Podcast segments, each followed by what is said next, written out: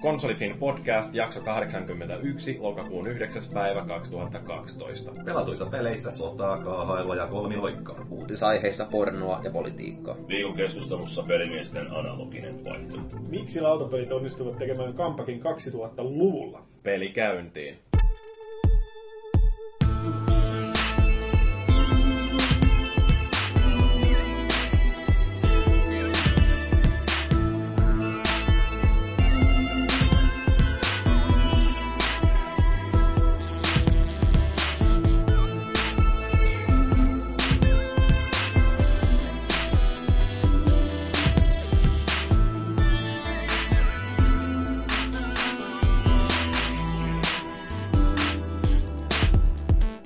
Ollaan tässä yhden pöydän ääressä ja me ollaan pitkän aikaa lupailtu, tai siis mä oon lupailu, että me pidetään tämmönen lautapelijakso ja nyt se vihdoinkin on tässä käsillä. Ja lautapelijaksosta kun on kyse, niin mä pyysin paikalle myöskin kolme sellaista ihmistä, jotka on joskus pelannut jotain lautapelejä. Minä siis on Jyri ja illan isäntä.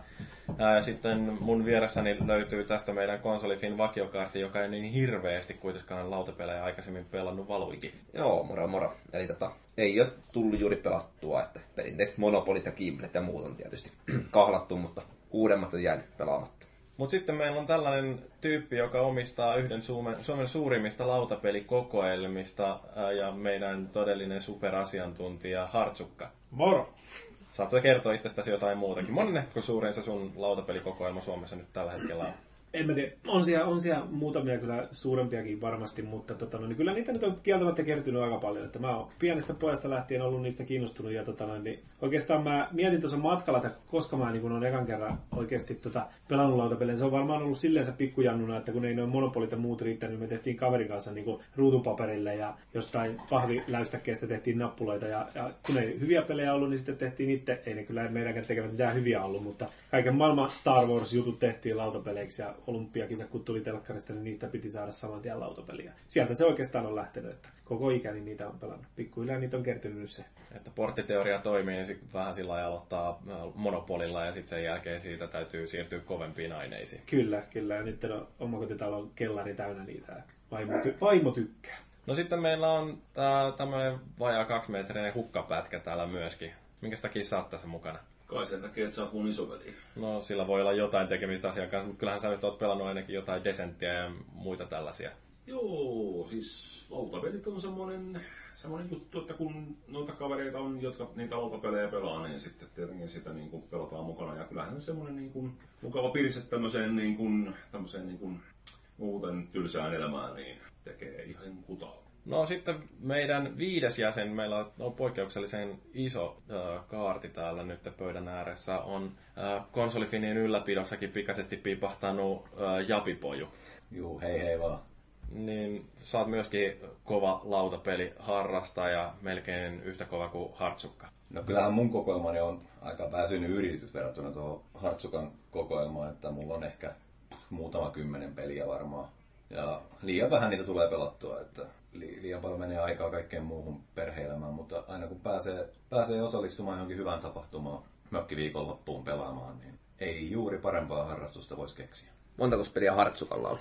Kyllä se joku kolme ja puolista on nyt tässä. Mä en ole ihan tarkka, tarkkaa lukua, mutta joku 350. Näitä kohta täytyy muuttaa isompaan taloon, että Joo, kaikki joo. ja nyt on pari viikon päästä Essenissä vuotuiset pelimessut ja sieltä niitä aina roudataan matkalaukullinen, että varmaan sieltä se 15 tulee taas sen kotiin Joo. lisää. Me palataan näihin Essenin messuihin vielä tässä myöhemmin jakson aikana, mutta tämähän on kuitenkin perinteisesti ollut tällainen videopelipainotteinen tämä meidän äh, podcast, joten me hiukan käsitellään tässä jakson alussa ensin videopelejä, joita ollaan pelattu, sitten katsellaan hiukan uutisia, jotka jollain tavalla liippaa videopelimaailmaa, ja sitten sen jälkeen meillä on tämä lautapeliaiheinen viikon keskustelu. Jätetään varmaan tällä viikolla palautteet lukematta, koska niitä on tullut niin vähän ja tällä jengillä, niin välttämättä meillä ei ihan hirveästi olisi kommentoitavaakaan noihin palautteisiin, että palataan niihin sitten ensi viikolla. Mutta otetaan nyt alkuun vaikka tämä meidän moppiosuus, eli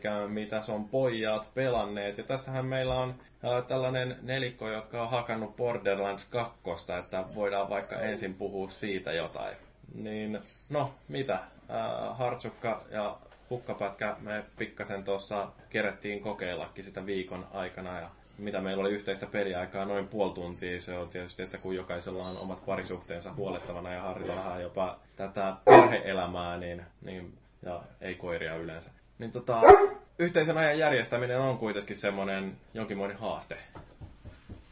Joo, siis äh, tämähän on pakko sanoa se, että tavallaan ehkä korjauksen edelliseen, että minkä takia niitä lautapelejä harrastetaan, että kun on pitkä roolipelitausta, niin, niin roolipeleissä on se ongelma, että siinä yleensä tämmöinen niin kuin vakioporukka pyörittää sitä peliä.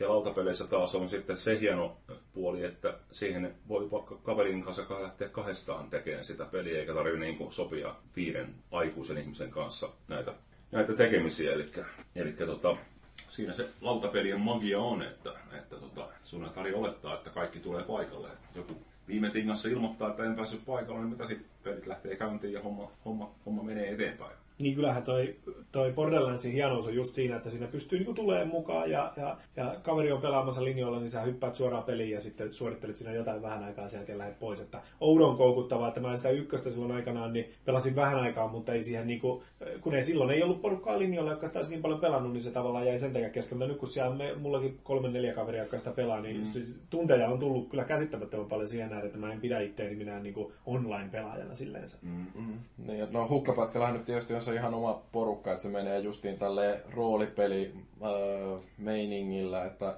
on semmoinen tuttu nelikko, joiden kanssa sovitaan, että silloin ilmaannutaan linjoille ja ruvetaan pelaamaan sitä, mutta sitten toisaalta sä myöskin harrastat tällaista irtosuhteita, että käyt välillä auttamassa kavereita, kun haluaa päästä vaikeista kohdista ohitteen. Niin... Kyllä, elämässä pitää olla monta reikää. Niin, tota, no, minkälaista se on ollut sillä tutulla nelikolla pelaaminen? No tietenkin tuttu vaju, sehän on aina, aina tärkeä asia näissä seksihommissa, tai siis pelihommissa. Eli meillä on siellä ykköstä, pelattiin Lasse ja ää, sitten McMahon ja Tumun kanssa, ja samalla porukalla jatketaan tässäkin. Että, että totta kai siis taas tiistaina pelataan sillä porukalla, ja tota, totta kai sitä pelaa niin kuin omaa, omaa settiä, omaa Hartsokan kanssa pelataan niin kuin pitkälti kahdestaan niin kuin semmoista omaa, omaa kampanjaa, mutta kyllä se monipeli niin tuossa se on se juttu kuitenkin, että ei sitä yksinään jaksa niin kuin raivata eteenpäin, koska nimenomaan siis varsinkin tässä kakkosessa on aivan upeata se, että siinä on niin kuin todella huikeata mustaa huumoria, että, että tota, niin, se on mahtavaa jakaa headsetit päässä näitä, näitä hassua, hassua komiikkaa siellä. Eli... Toi oli yksi oikeastaan sellainen juttu, mitä mä jäin oikein miettimään siinä, että kun me yhtenä iltana sitä jonkinmoisella nelikolla hakkailtiin. Et siinä, kun se keskustelu oikeastaan pyörii sitten monen muun kuin sen pelaamisen ympärillä, niin, niin että pystyykö siinä oikeasti keskittyyn siihen tarinaan. Musta ainakin tuntuu, että mulle ei jäänyt ihan hirveästi mieleen siitä, mitä siinä pelissä äh, tapahtui muuta kuin kauheita räiskintää, kun mä juoksin vaan siellä muiden perässä ja äh, se paskanjauhantakin oli sit justiin sellaista, että lörpöteltiin enemmän asian vierestä kuin asiasta. Niin mitä onko sulla hukkapätkä ollut sellainen tunne, että kuitenkin olisi onnistunut siinä tutulla nelikollakin pelatessa niin jotain jäämään tarinasta päähän? Kyllä, siis se on nimenomaan silloin, kun hahmot Borderlandsissa on niin kuin samalla tasolla, niin tota se silloin se ei itse asiassa mene kauhean vauhdikkaasti eteenpäin, koska niitä niin kuin ongelmia tulee eteen.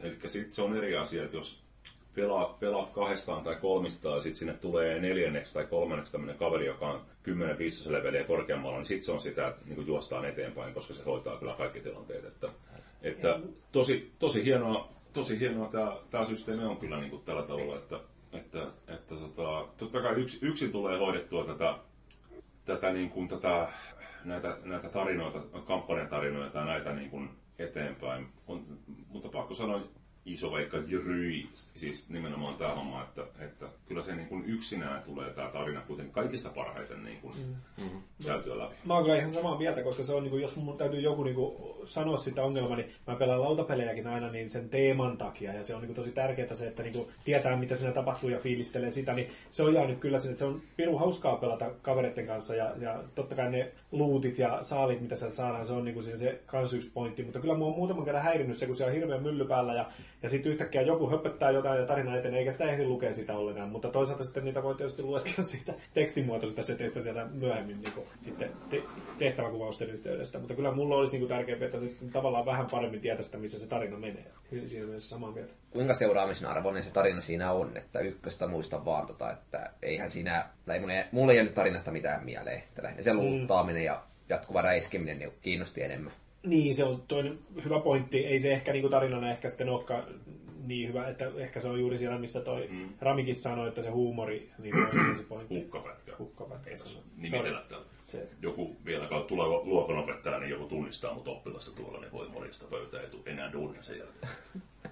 Mutta siis niin kuin Hartsukka tuossa sanoi ihanasti, on aivan totta, että, että tota, se tarina ei ole se juttu, tai siis tämä ainakin ymmärsin, että tarkoititte, että Borderlandsissa siellä on olemassa kehystarina, mikä menee eteenpäin koko ajan, mutta oikeasti mun mielestä hienompia nimenomaan se, että siellä on niin rankkaa humoria ja hyviä juttuja tyyliin, niin kuin, että joku tämmöinen niin kuin, äh, rekan vaunun perätyyli, missä on niin kuin, kaunein, kauniin naisen kuvia ja sitten se on niin spermaläkkejä ympäri seiniä niin tyyliin. Niin kuin, että, ää, lapsihan ei, pieni lapsi, joka kenties pelata peliä, ei, ei tajua, että aha, siellä on joku vetänyt käteensä, vaan se vaan ihmettelee, että onpa, onpa täällä paljon kalkenemassa kermavahtoa pitkin seiniä. Mutta aikuinen niin kuin, kaverina kuitenkin ymmärtää, että hetkinen, että niin kuin, tässä on niin kuin, tekijät niin kuin, on naulan kantaa, että tämä on hyvä juttu. Eli siellä on hyvä, hyvä meininki ja on paljon luvassa, että jos lähdette miettimään, niin se on oikeasti tosi hieno peli, siis visuaalisesti, auditiivisesti ja näin edespäin. Että, että tota, ja ne on kiva jakaa kaverin kanssa, että totta kai voi hiihitellä yksinäänkin, että, mutta kyllä niin kuin kanssa on ollut pari ihan, ihan tiukkaa, tiukkaa niin kuin juttua, mitä on tullut siellä eteen ja lisää on tulossa. No mitäs Japipoju, sulla on lapsia kuitenkin, niin mitä tuollainen roisimpi tarina, onko pelannut lasten nähden peliä? Mulla on onneksi semmoinen oma huone, missä mä tätä harrastusta pysty, pystyn tota, niin, harrastamaan, että mä näen hyvin kaukaa ennen kuin lapset on tulossa, ja tämä peli on kyllä semmoinen, että ei missään tapauksessa niin kuin sinne päinkään. Siis se, jo pelkkä äänimaailma on semmoinen, että mun lapset kyllä varmasti näkis pahoja unia, jos, jos näkemään. Ja tosiaan kun itsekin harrastan, harrastan semmosia, semmosia haamoja, jotka, jotka tykkää ampua aivoja pihalle, niin... Critical hit. Joo, ne, joten ne kommentit on aivan käsittämättömän hauskoja aina kun osuu kunnolla päähän. Niin loistava, loistava huumoria kieltämättä. Mutta joo, ei, ei niitä lapsille kyllä voisi missään tapauksessa näyttää. Ja... Mut niin, sä ostit tämän pelin vasta eilen ja sitten viime yönä kerkesit pelaamaan mitä yhdeksän tuntia sanoit. Joo, mä vähän kokeilin sitä tosiaan. Tuossa puoli neljältä pääsin nukkumaan sitten, kun pikku, pikkusen, pikkusen pääsi käsistä, mutta se vangitsee kyllä se tunnelma aika mukavasti. Ja nyt kun vaimo on reisun päällä, niin oli vähän ikävä nukkua kyllä. Se mielikuvitus tekee tepposia ja ne hemmetin, mitä ne on ne kaverit on se maski päässä siinä, niin niitä kyllä pyöri silmissä vielä Psyko. silloin. Mm. Joo. Badass psyko. Kyllä. Ja se on ikävä, kun 103 tuuman näytöltä se kaveri hyppää silleen silmille ja alkaa mäiskimään sua turpaan. Niin... Niin jollain verisellä lihakirveellä Joo. huitoo ottikkoon, niin se on sellainen mielikuva, joka painuu tuonne jonnekin silmien taustaan. Joo, unet on mukavia vanhemmi, vanhemmillakin.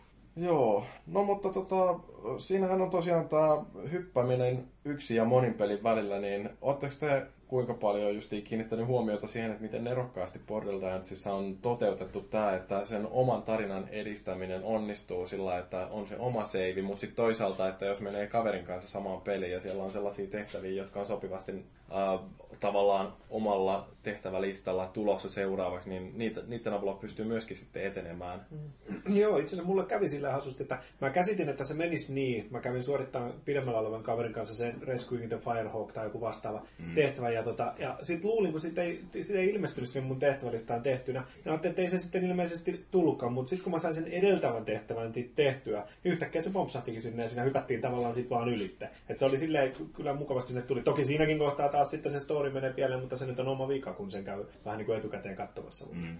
Mutta semmoisen ongelman me kyllä toi hukkapätkän kanssa törmättiin tässä, että jos käy tekee jotain sivutehtävää, josta saa, okei, okay, jos siitä saa jotain luuttia niin kuin lopussa siinä tehtävässä, niin sen kai saa molemmat, mutta jos siellä on joku tämmöinen named monsteri-tyylinen kaveri, joka pudottelee silloin tällä jotain hyviä hommia sieltä, niin, niin ne tulee kerran, ja sen jälkeen kun kaveri menee takaisin omaan pelinsä, se side mission ei ole enää tehtävissä siellä, niin sitten mm. voi niitä jäädä niin kuin tulematta, että, että siinä tarvitsee sitten miettiä, että jos se on jotain niin kuin arvokkaitakin juttuja tulossa, että pitäisikö sitä hypätä niin kuin pois, mm. mutta me nyt ehkä ollaan vähän enemmän tällaisia niin. ahneita niiden tavaroiden suhteen. Niin ja siis se, mihin Hartsukka nyt tässä viittaa näihin hyviin hommiin, on se, että oli mahtavaa, kun Hartsukka tuossa pelattiin Deskenttiä, eli tämmöistä todella hienoa lautapeliä on pelattu yli vuosi.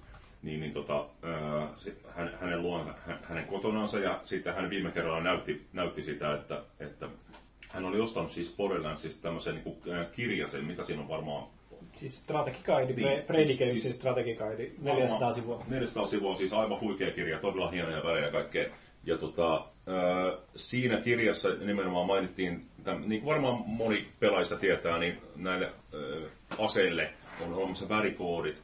Eli, mihin Hartsukka hetki sitten viittasi, oli nimenomaan tämä, että kun vi, vihuilta tulee luuttia, niin se, se on hyvin pitkälti riippuu siitä, että minkä väristä, minkä väristä luuttia sieltä tulee. Eli, eli joku saattaa olla todella se, semmoinen luutti, että siitä on vain yksi koko maailmassa. Ja, ja ne on, ne on hienoja, hienoja juttuja sitten.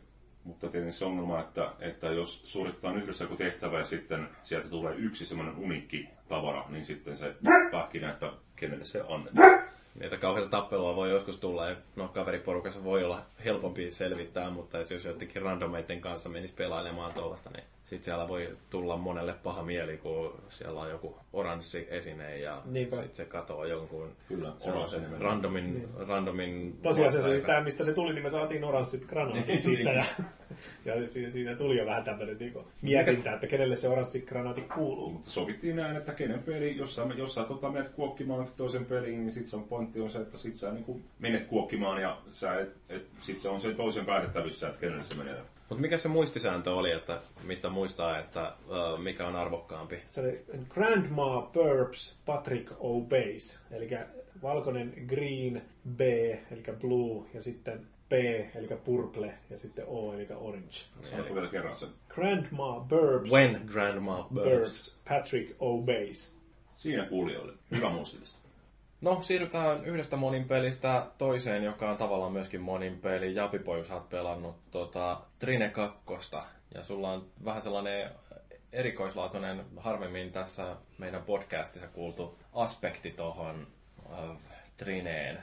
Joo, on. Mä otin selvää, että on tosiaan aikaisemminkin puhuttu, puhuttu mutta tota, mä oon tosiaan nyt pelannut noiden mun 10-8-vuotiaiden tyttö ja poika niin kanssa tätä projektina, tätä Trine 2 nimenomaan. Ja kyllä me sitä ykköstäkin pelattiin, pelattiin aika paljon yhdessä, mutta nyt, nyt on yritetty tätä mennä ihan, ihan puhtaasti, puhtaasti kolmisin niin, että mä en yhtään rövi siellä yksin. Tosi mukavaa, siis oikein, oikein miellyttävää, miellyttävää tota, yhdessäoloa. Se on K12 se peli, että mä en välttämättä niin kun allekirjoita ihan, ihan täysin sitä ikärajaa. Siellä on luurankoja, mitä mätkitään turpaan, niin ne ei ole välttämättä millään tavalla pelottavan näköisiä, mutta, mutta niin, ei meidän lapsilla ole ainakaan millään tavalla ole valittanut sitä, että siinä olisi jotain, jotain pelottavia juttuja. Heti, Että ei ole vielä tullut silleen keskellä yötä sitten, että isi ja äiti mua pelottaa. ei ole, ei ole ton pelin takia. Kyllä on No muut pelit. Mu- muut pelit, mitä ne pelaa, niin tuo sitten tänne. No ei meillä pelata oikeasti mitään kuin Lego Indiana Jones. Lego India ja Harry Potteria ja näitä on, niitä hakata. Mutta ensimmäinen ongelma tosiaan tuli meillä vastaan siinä, kun mä oon pojalle hommannut noin PSN-tunnukset, eli sitten Pleikkari 3 nimenomaan pelataan tota, niin PSN-tunnukset, niin hirveä vääntö siitä, että kummalle tulee trofit. Siis poja, poika... Siis lapsille. Juu, juu. Siistiä. Niin, ja Hartsukalla on kans sillä lailla, mutta sä oot onnistunut vielä Ei, kun mä oon tehnyt- huijaamaan oman poikas Mä oon sillä tehnyt hakemaan- niin, että poika pelaa kaikki mun profiililla, niin tulee minulle tietysti. Et sen takia mä oon ihmetellyt, että miten sä pystyt jatkuvasti, että missä välissä sulla on aikaa pelata näitä pelejä, mutta se on Ei vaan. niinku- Tosiasiassa se on tajunnut sen nyt, ja nyt sillä on ihan oma, oma tota, niin osmoosis profiili. Voitte katsoa sieltä, niin sinne ilmestyy kyllä niin kuin nykyään oskunomat. No, meillä on Bilisaurus. Ja se on tosiaan niin aika tarkka ollut siitä, että, että kenelle ne trofit menee. Ja nyt sitten kun mä rupesin ehdottelemaan, että tälle, tulisi, tälle nuoremmalle tytölle tulisi kans omat tunnukset, niin se oli heti, että ei missään tapauksessa. Että, ei, ei, se, mä, mä en vaan käsittänyt minkä takia, mutta eiköhän siellä ne trofit jotenkin taustalla. Että jos siskonsa pelaisi hänen tunnuksillaan kanssa näitä pelejä, niin siellä bling bling kävis. Tota, mä en nyt muista ihan tarkkaan, mitä kaikkea tuosta Trinestä on puhuttu, mutta, mutta niin itse, itse ainakin törmäsin sellaisiin mukaviin juttuihin nimenomaan, kun ajattelee lapsia, että se on mun mielestäni aika lailla helpotettu se kakkososa, että siinä on, siinä on tullut näitä ö, vinkkejä esimerkiksi saa ajastaa, että, että jos tuntuu, että on jumittanut johonkin kohtaan, kohtaan pitkäksi aikaa, niin se automaattisesti niin vinkkaa sulle sitten, että mikä, mihin suuntaan kannattaa mennä. Toimii tosi näppärästi ja lähes silleen huomaamatta, että, että lapsetkin ei, ei niin tajunnut sitä, että siellä heitä on opastettu oikeaan suuntaan, vaan silleen, silleen mukavasti rakennettu. Ja sitten ehdottomasti tykättiin siitä, että nyt kuka vaan voi pelata mitä vaan. Eli siellä voi olla vaikka kolme, kolme taikuria pomppimassa samaan aikaan, mikä tietysti helpottaa aika paljon, kun ne pystyy nostelemaan niillä laatikoilla toisiaan kaiken maailman korkeuksiin. Että se ei välttämättä ole se, miten pelin tekijät on sen tarkoittanut pelattavaksi, mutta ainakin meillä on hauskaa, kun laatikoita viuhuu ruudulla. Tuntuuko, että tuommoinen kolmella velholla pelaaminen, että se rikkoo sen pelin jollain lailla, vai onko siinä kuitenkin mahdollisuus saada iloa irti? No se ilo ei varmaan ole just siitä, mitä ehkä, et, et siis haaste puuttuu, että siitä, siitä ei niin kuin tule iloa. Että jos sulla on esimerkiksi tyyliin siellä taivaissa niitä pulleja, mitä pitäisi hakea, niin ei muuta kuin duunat vaan siihen yhden laatikon ja toinen lähtee, toinen hyppää laatikon päälle ja sitten nostellaan ja siellä niin kuin haravoidaan sitä sieltä taivaalta niitä pulloja. Et ei, ei, ei, se ole se, miten se ta- olisi tarkoitus pelata. Niin, mä ajatellut, että Trini on vähän semmoinen peli, että ei sinne se ha- niin kuin ilo tuu sitä haasteesta ollenkaan. Että aikanaan kun ykkösen ja kakkosen pelasin, niin näin meidän satumainen tunnelma ja hienot musiikit siinä teki se fiiliksen, minkä takia sitä jakso. Ja Vaikka se jotenkin ykkösessä sitä toimintaa oli aika paljon liikaakin. Mutta ei se silti häirinnyt sen takia just, että sai niin hauska pelata. Joo, joo. Se on miellyttävää. Kontrollit on hyvät ja se, on, se, on niin kuin, se toimii mukavasti. Että se on, nyt on siis tasoloikaksi hyvin, hyvin tehty kyllä. Öö, Ja tosiaan se on, se on hyvä puoli, että, että vaikka sitä ykköstä ei olisi, ei olisi pelannutkaan, niin ehdottomasti pystyy siirtymään suoraan kakkoseen. Että se, se on ihan timantti, timantti vaihtoehto. Yes. Niin kuin, koska, tota, koska niin monet, monet pelit vaatii sen, että sä, sä et pääse kärrylle, jos sä sitä ykköstä, ykköstä tahkonnut. Ykkösestä kaikki aloittaa. Joo, mutta kyllä tuossa voi suoraan kakkoseen vaan. Kuivana. Niin. Mutta yksi, on, yksi, mikä tuli tosiaan mieleen, niin tää, kun se on Suomen, suomalaisen firman tekemä Frozen Bytein peli, niin jotenkin voisi kuvitella, että ne pystyisi tekemään siihen myös suomenkielisen selostuksen tai suomenkieliset hahmot, että muitakin, muitakin tota pelejä on, missä, missä suomenkielistä... No, mutta kun toi on siis, kuitenkin Suomi on tosi pieni markkina-alue ja kaikki tuollainen lokalisointi vaatii resursseja ja täällä suurin osa ihmisistä ymmärtää englantia, niin se ei yksinkertaisesti vaan ole sellainen äh, hanke, joka tuottaisi äh, rahansa missään vaiheessa takas. Että kun pelibisnes on siinä mielessä erikoinen ja hyvin epäsuomalainen bisneksen alalaji, että se, tota, sitä peliä ei koskaan lähdetä suunnittelemaan kotimarkkinoille, vaan se tähtäin on aina kansainvälisessä jakelussa. Ja sen takia ensin tehdään sellainen versio, joka kelpaa Amerikan markkinoille, sitten ruvetaan katsomaan jotain ö, isoja Euroopan maita, ja sitten vasta joskus myöhemmin, jos tuntuu siltä, että on vielä hirveästi rahaa ja intoa, niin sitten ruvetaan lokalisoimaan jollekin marginaalikielille, kuten Suomeen. Niin, ja sen lisäksi on generenä kuitenkin vähän sellainen, että, että että se kelpaa vanhemmillekin. Että jos se olisi niin kuin selkeästi pienille tehty peli, niin silloin se olisi vähän tärkeämpää. Joo, aivan. Ja sitten niin ainakin mulle jäi semmoinen muistikuva siitä, että ne englanniksi vedetyt ääninäyttelijät teki aivan mielettömän hienot suoritukset siinä. Mm. Että se, että jos siinä joku Samuli Edelman tulisi vetäsee sinne krapulaisena maanantai-aamuna jotain ääniänsä, niin tota, ahdistushan siinä vaan tulisi. Kieltämättä ihan totta, joo. Samuli toimisi varmaan paremmin kakkosessa. Sitä pitänyt ehdottaa. tota, niin ja oli, oli siinä tietysti, joo, vähän, vähän nyt poukkoilee tuo ajatus, mutta niin olihan siinä myös, myös semmosia, semmosia juttuja, mitä ykkösestä muuttunut, niin hahmojen kehittäminen esimerkiksi, niin nyt menee yhteisillä kehityspisteillä. Muistaakseni ykkösessä se oli, jokainen hahmo kehittyy erikseen. Joo. Että siinä on, joutuu sitten keskustelemaan pelaajien kanssa, tai siis no, isi päättää, ketä kehitetään yllättäen se mun taikurin aina se röyhimässä jotenkin kummasti. Mutta joo, siis lasten kanssa oikein mukavaa huvaa, suosittelen. Joo. No, mutta se oli Trine 2 vielä kerran käsiteltynä ja nyt tosiaan vähän erilaisesta vinkkelistä kuvattuna. Sitten meillä on tämmöisiä pelejä, joita ei ole vielä kaupan hyllyllä. Valuikin on päässyt testailemaan muun muassa Medal of Honoria.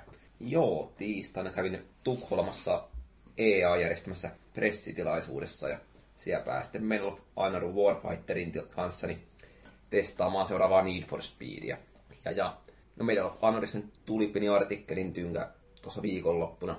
Ja, ja mitähän sitä voi sanoa silleen, tota, että kyllä se niin kuin aika vahvalta puh- putkelta tuntui. Mutta vaikka mäkään mikään suuri tota, räiskintäpelien ystävä on, niin oli siinä aika semmoista vahvaa fiilistä mukana.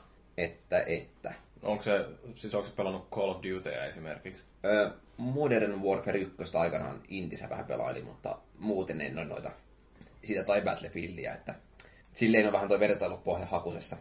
No oliko se sellainen, tuntuuko siinä jotenkin enemmän realistiselta toi sodankäynti vai oliko se ihan puhdasta räimintää, jossa annetaan vaan rynnäkökiväärin laulaa ja Se tuntui tota vähän niin kuin raskaammalta, se ote siihen, kun ehkä noissa se muistikuva, mitä mulla on Call of Dutysta.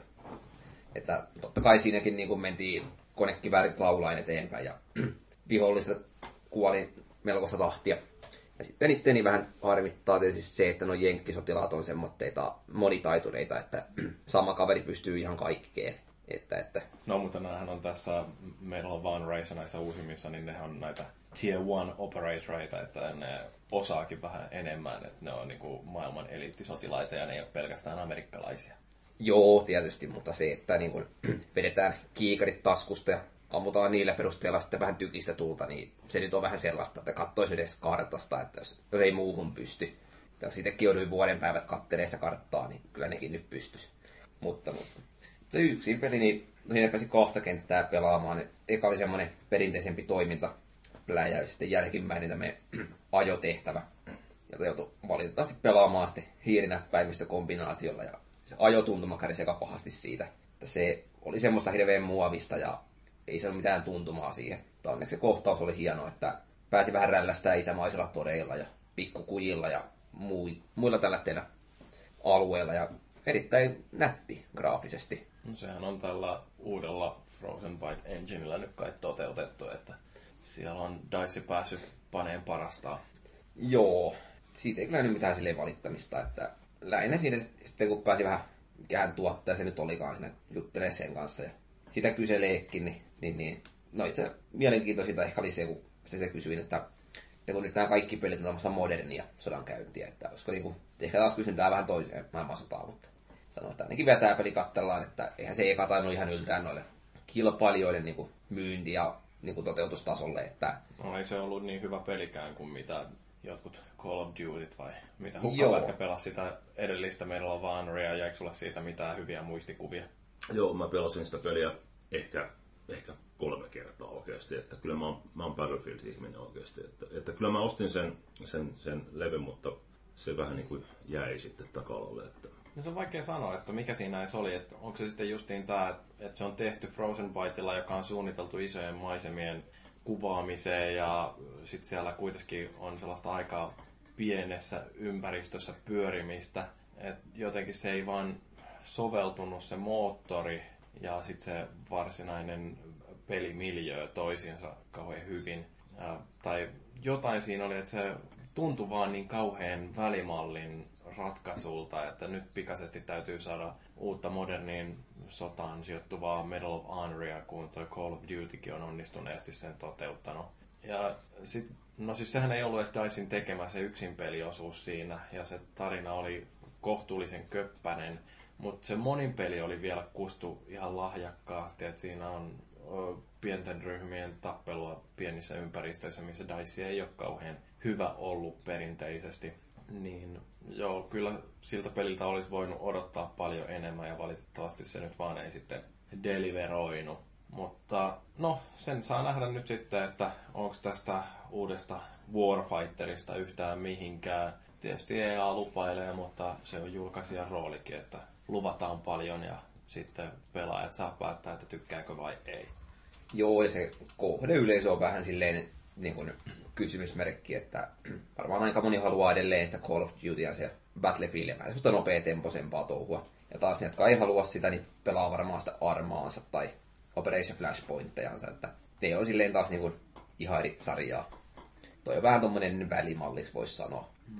Mutta nopeatempoisista puhut, no, puhuttaessa, niin tämä Need for Speed Most Wanted, niin se ainakin kiinnostaa mua ja varmaan aika paljon hartsukkaakin, koska kyseessä on kuitenkin Criterionin tekemä peli ja tästä Most Wantedista on jo valmiiksi epäilty, että se on taas tällainen Need for Speed Burnout.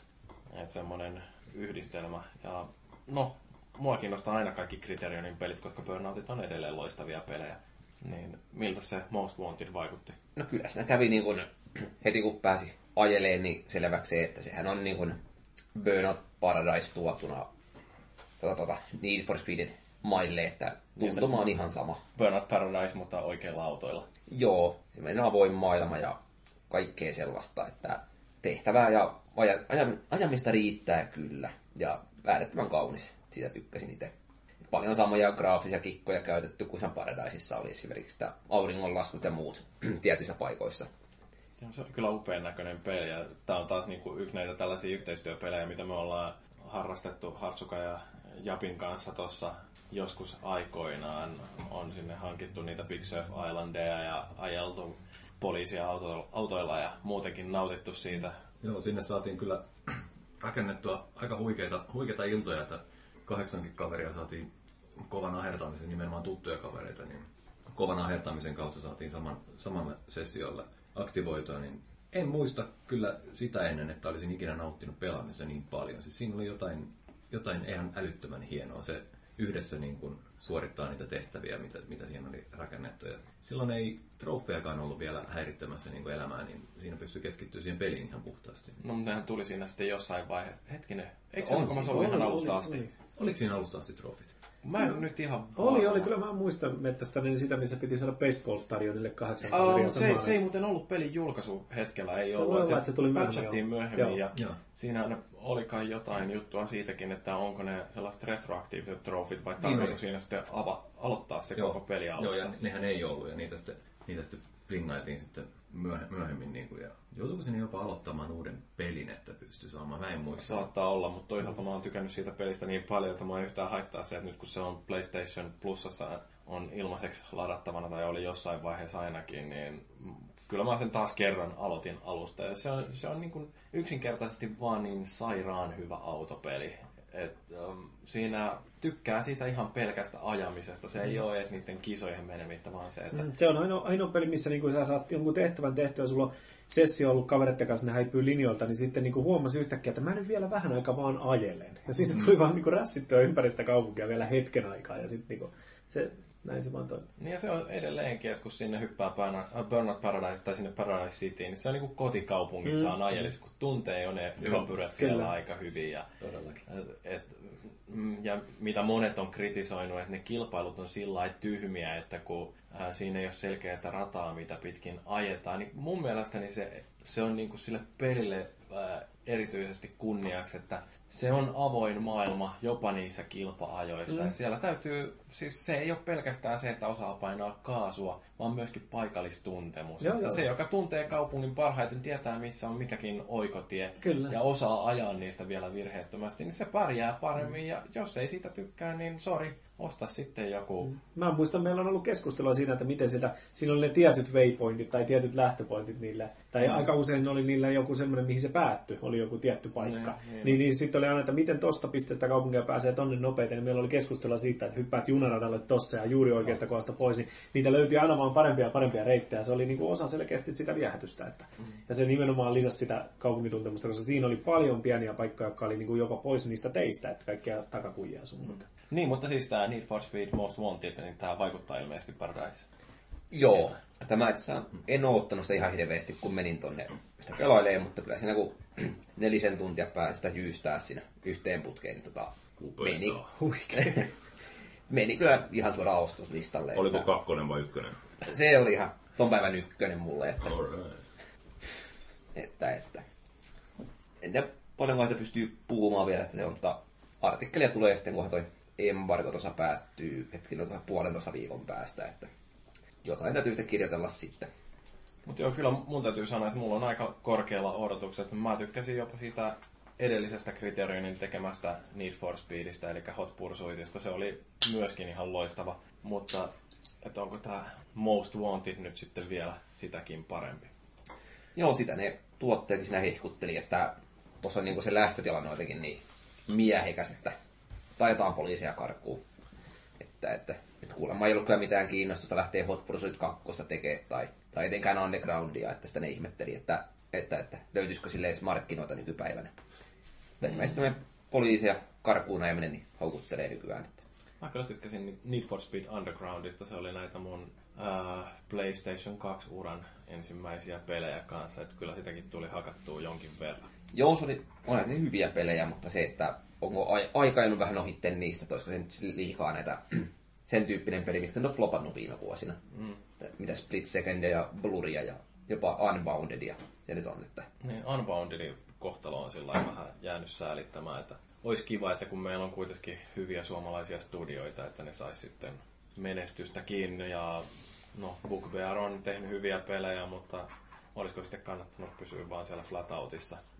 Mutta se on sellaista surullista elämää joskus. No, siirrytään iloisempiin aiheisiin. Voitaisiin hypätä tonne uutisotsikoihin. Ää, meillä on jonkin verran tällaisia uutisia. Mä nyt en ottanut niitä ihan ää, kaikkein hardcore videopeliaiheisimpia, mutta täältä löytyy muun muassa tällainen jotenkin sopivasti, kun puhutaan lautapeleistä tässä jaksossa, niin Chynga, eli kaikkien suosikkipelijulkaisija, on nyt liittoutunut Hasbron, joka on sitten taas enemmän kunnostautunut tuolla lautapeli- ja lelualueella, niin, niin nämä kaksi voimatekijää ovat nyt sitten iskeneet hynttyyt yhteen ja ruvennut tekemään lautapelejä. Ja tässä niin kuin oikeastaan mitä tästä on tähän mennessä nähty, niin Monopolista on tehty sellainen Cityville äh, brändätty versio, että periaatteessa ihan täsmälleen sama peli kuin aikaisemminkin, mutta siellä on vaan Chyngan brändiä käytetty. Ja sama juttu äh, Scrabble, eli tällainen peli, missä laitetaan aakkosia laudalle ja niistä yritetään muodostaa sanoja, niin siitä on tehty sitten sellainen Words with Friends, eli Chyngan pelin nimellä niin uusi painos. Ja mä en oikein tiedä, että mikä tässä on se idea, mutta systeemi hyvin tuttua Chyngaa, otetaan jonkun toisen kehittämä peli ja um, lyödään siihen oma skini päälle ja sitten se, uh, se on niinku Chyngan uusi menestysnimike.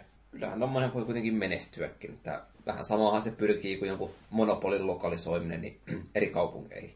Kyllä niin monopoli Tamperekin voisi kiinnostaa vähän enemmän kuin Annan katujen valtaaminen hmm. tavallisessa. Että ehkä toisten vetoa niin Facebook-pelaajia. Joo, musta niin kuin Hasbron vice president, siis mikä tämä varapääjohtaja Erik Nyman sanonut, että me on ihan innoissamme, että päästään työskentelemään Chyngan kanssa ja annetaan niiden miljoonille faneille tällainen Chungamainen jännittävä kokemus. Ja, ja no, tässä nyt Japipoiva rupeaa kovasti naurattaa sulla, ei ole kauheasti hyvää sanottavaa Chyngasta. Ei ole, ei ole todellakaan. Tota, mä, mun ensimmäinen kokemukseni Chungasta tuli tosiaan viime, viime syksynä. Tota, mä opiskelen Tampereen yliopistossa niin pelitutkimusta ja siellä yhdellä kurssilla testattiin tämmöisiä sosiaalisia pelejä ja mulle sitten, mulle sitten lankesi vastuu testata Castleville ja niin kuin mikä tahansa muu huume, niin aluksi tuntuu kivalta. Se on hieno, hieno fiilis, niin kuin ilma, ilmainen nautinto annetaan. Ja sitten vähän aikaa kun sitä on pelannut niin, ja käyttänyt, niin huomaa, huomaa että, että ei oikein pysty elämään ilman. Ja se, se vie, niin kuin, vie niin kuin mukanaan tosi pahasti, että se periaatteessa peli, peli saakin sen tehdä, mutta kun tämän Zyngan tapauksessa siinä, siinä mättää joku, siis se, mä en vaan oikein, se, se ei tunnu oikealta se, se pelaaminen, kun siinä, onko se sitten siinä niiden markkinoinnin tai siinä niiden ansaintalogiikassa, bisnesmallissa, kun jotenkin tuntuu, että yleensä, yleensä niin haluaisi maksaa peleistä, peleistä niin sen laadun, laadun takia, että, hyvä, hyvä peli, niin maksaa siitä, mutta Zyngan peleissä maksetaan siitä, että sä pääset siinä pelissä eteenpäin, että, pystyt niin siirtämään, siirtämään kelloa eteenpäin tai saamaan lisää, lisää, lisää sitä, mitä siinä nostellaan, niitä jotain hemmetin taikarahalla niin en, en vaan tykkää. Että mulle, mulle tuommoisesta uutisesta tulee lähinnä samanlainen fiilis kuin joku, joku Walt Disney on antanut painaa akuankan kuvan ekstasipilleriin. Ei, ei hyvä heilu. Niin no siis mua kiinnostaa justiin tässä se, että onko Zyngalla oikeasti mitään sellaista annettavaa tuolle yhteistyölle, että no siitäkin voi tietysti olla monta mieltä, että onko nämä Hasbron pelit yleensäkään mitenkään kauhean mullistavia. Siis Monopolihan on tietysti aikoinaan ollut aika uh, uudenlainen lautapeli. Siinä tehtiin muutakin kuin heitettiin noppaa ja siirrettiin nappia. Mutta se, että mikä tämän Zyngan rooli tuossa nyt sitten on, että tuoko ne mitään muuta kuin uuden nimen, joka voidaan painaa siihen laatikon kylkeen ja sitten toivotaan, että nämä Facebook-peleistä innostuneet, niin ne kantaa rahaa sitten taas hirveän kasan jonnekin lelukauppaa ja ostaa uuden nimistä monopolia. Niin, tehdään lautapelit Zynga-monopolista. Se olisikin hieno. Mutta tämä, mikä mua tässä jäi mietityttään, että kun Zyngan tämä tyyli tehdä noita pelejä on vähän kyseenalainen, niin mitä nyt sitten, että jos ne oikeasti rupeaa rynnistämään tonne lautapelimarkkinoille, joka on tavallaan varmaan sillä aika idyllinen, että se ei ole sellaista verenmaku suussa bisneksen painamista, vaan siellä enemmänkin tehdään niitä lautapelejä siitä ö, rakkaudesta peleihin ja osittain siitä keksimisen innosta. Ja siellä on varmasti sellaisia ää, idealistisia suunnittelijoita, joita olisi todella helppo kusta linssiin tai jopa kokonaan sivuuttaa nämä tyypit. Et mitä sitten, jos joku Zynga nyt yhtäkkiä ottaisi Karkassonen rungon, vähän muuttaisi siellä, että minkä näköisiä ne on ne laatat siinä pelissä, ja julkaisisi sen sitten jollain omalla nimelläänsä, käyttäisi mahdollisesti jotain omaa olemassa olevaa brändiänsä, niin miten tämä niin kun, ä, lautapelimaailmassa otettaisiin vastaan? Et nousisiko siellä ihan helvetillinen mekkala vai kiinnittäisikö kukaan tähän huomiota, jos siis puhutaan ihan lautapeliharrastajista?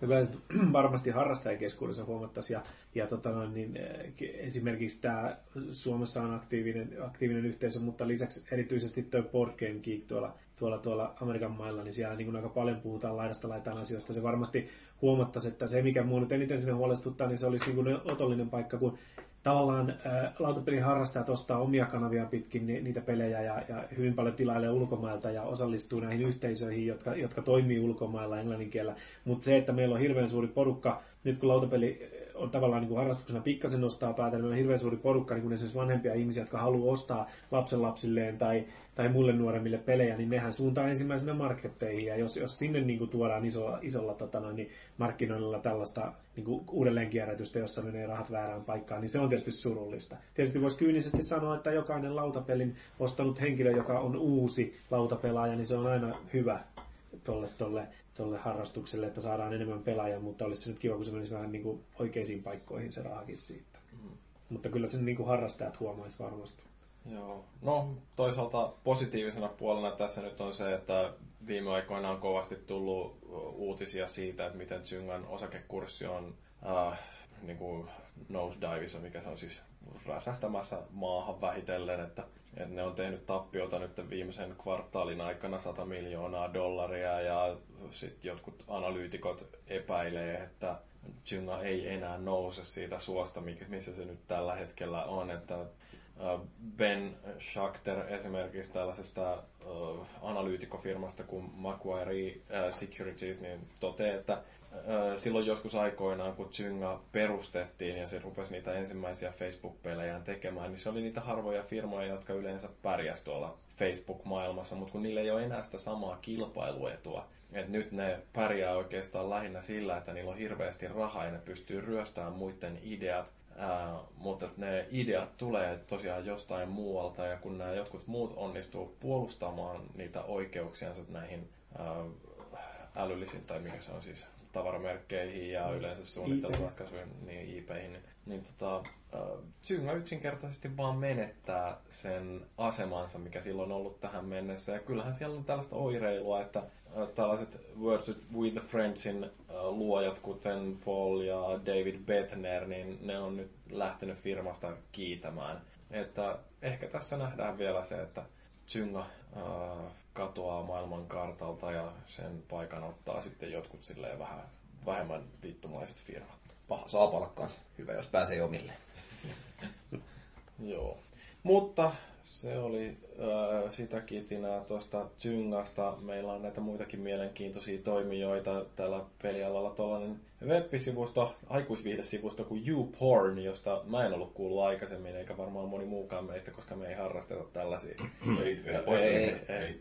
Niin tota, ne on nyt äh, ottanut vaarin tästä tilaisuudesta, kun äh, Microsoft on antanut ymmärtää, että Xboxiin ilmestyy jossain vaiheessa web-selain, niin tämä YouPorn-sivusto on ruvennut levittämään sanaa, että äh, hei, kohta pystytte katsomaan ilmasta pornoa Xboxilla, ja se niin kun, sanoma on nimenomaan justiin tämä, että nyt kun sulla on Xboxi ja se on kiinni isossa telkkarissa, niin ei mitään muuta kuin striimaat, vaan paljon paljon ilmasta pornoa. Ja tämä niiden äh, lausunto on jotenkin mun mielestäni hupaisa, että gamers and free porn lovers around the world rejoice. Thanks at long last to the introduction of Internet Explorer for Xbox, you can now tap uh, in to and stream all your favorite free YouPorn videos right from your Xbox. Että nyt, nyt pääsette tosiaan Xboxilla katselemaan pornoa. Toi on ihan hirveetä aliarvioimista niin kuin pelaajille. Siis aivan käsittämätöntä ja stereotypisointi. Siis, niin kuin, nimenomaan eihän ne muuta teekään, kun istuu Xboxinsa ääressä ja temppaa. Ja siis, niin kuin, uh. Sanois muuta, tuossa puhutaan long lastista. Se on vähän niin kuin tämä Borderlands, eli olemme rajamailla Hartsukan kanssa ja runkkaamme, runkkaamme siellä ja odotamme kultaisia oranssisia ei- esineitä. Mä, mäkin taidon nyt siirtyä Xboxin käyttäjäksi. Joo. No siis tota, tämähän on kuitenkin nyt sillä, että tämä ei ideana ole yhtään sen kummempi kuin se, että pystyy tietokoneella mm, selaamaan jonnekin YouPornia ja katselemaan siellä sitä ää, pornoa, että mm, en tiedä mikä tässä nyt sitten on niin erikoista, että se onnistuu nimenomaan Xboxilla, mutta Microsoft ei ole tykännyt siitä, että äh, liveä mainostetaan tällaisena aikuisviihdekanavana, että tietysti kun yritetään nyt myydä tällaisena perheviihdekeskuksena tota Xboxia, niin se ei ehkä ole sitten kuitenkaan se imago, mitä äh, Microsoft haluaisi Xboxille muodostua, että nyt se onkin sitten tällainen pornoloota.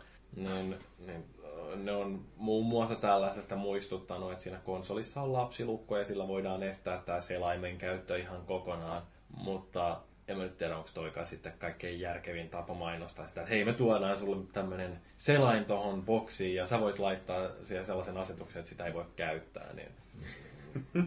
No, se on tietysti jonkinnäköisiä varokeinoja täytyy ihmisille tarjota, mutta siis tämä, että mennään heti johonkin damage control moodiin, kun siellä mainostetaan jotain tällaista aikuisviidepalvelua, niin mitä se kertoo Microsoftista sitten, että kuinka paljon ne haluaa varjella sitä imagoansa. Ja... Niin eikö siinä nyt kä- käytännössä sitten kuitenkin vaan anneta tälle YouPorn-kanavalle niin, niin lisää näkyvyyttä ja sitähän ne halus. Mitä enempi siitä vatiotaan, mm. mitä enempi siihen reagoidaan, niin sitä enempi se näkyy ja ne on saanut tavoitteensa. Niin, no se on. En mä ollut kuullut aikaisemmin No niin. rehellisesti. Mm. Nimenomaan tämän uutisen myötä ainakin neljä ihmistä on niin eksynyt sinne sivulle. En mä siellä käynyt ole, herra. Minäkään tietenkään. Niin hukkapätkä on aikaisemmin kuullut Eikö siitä. se esiintyy?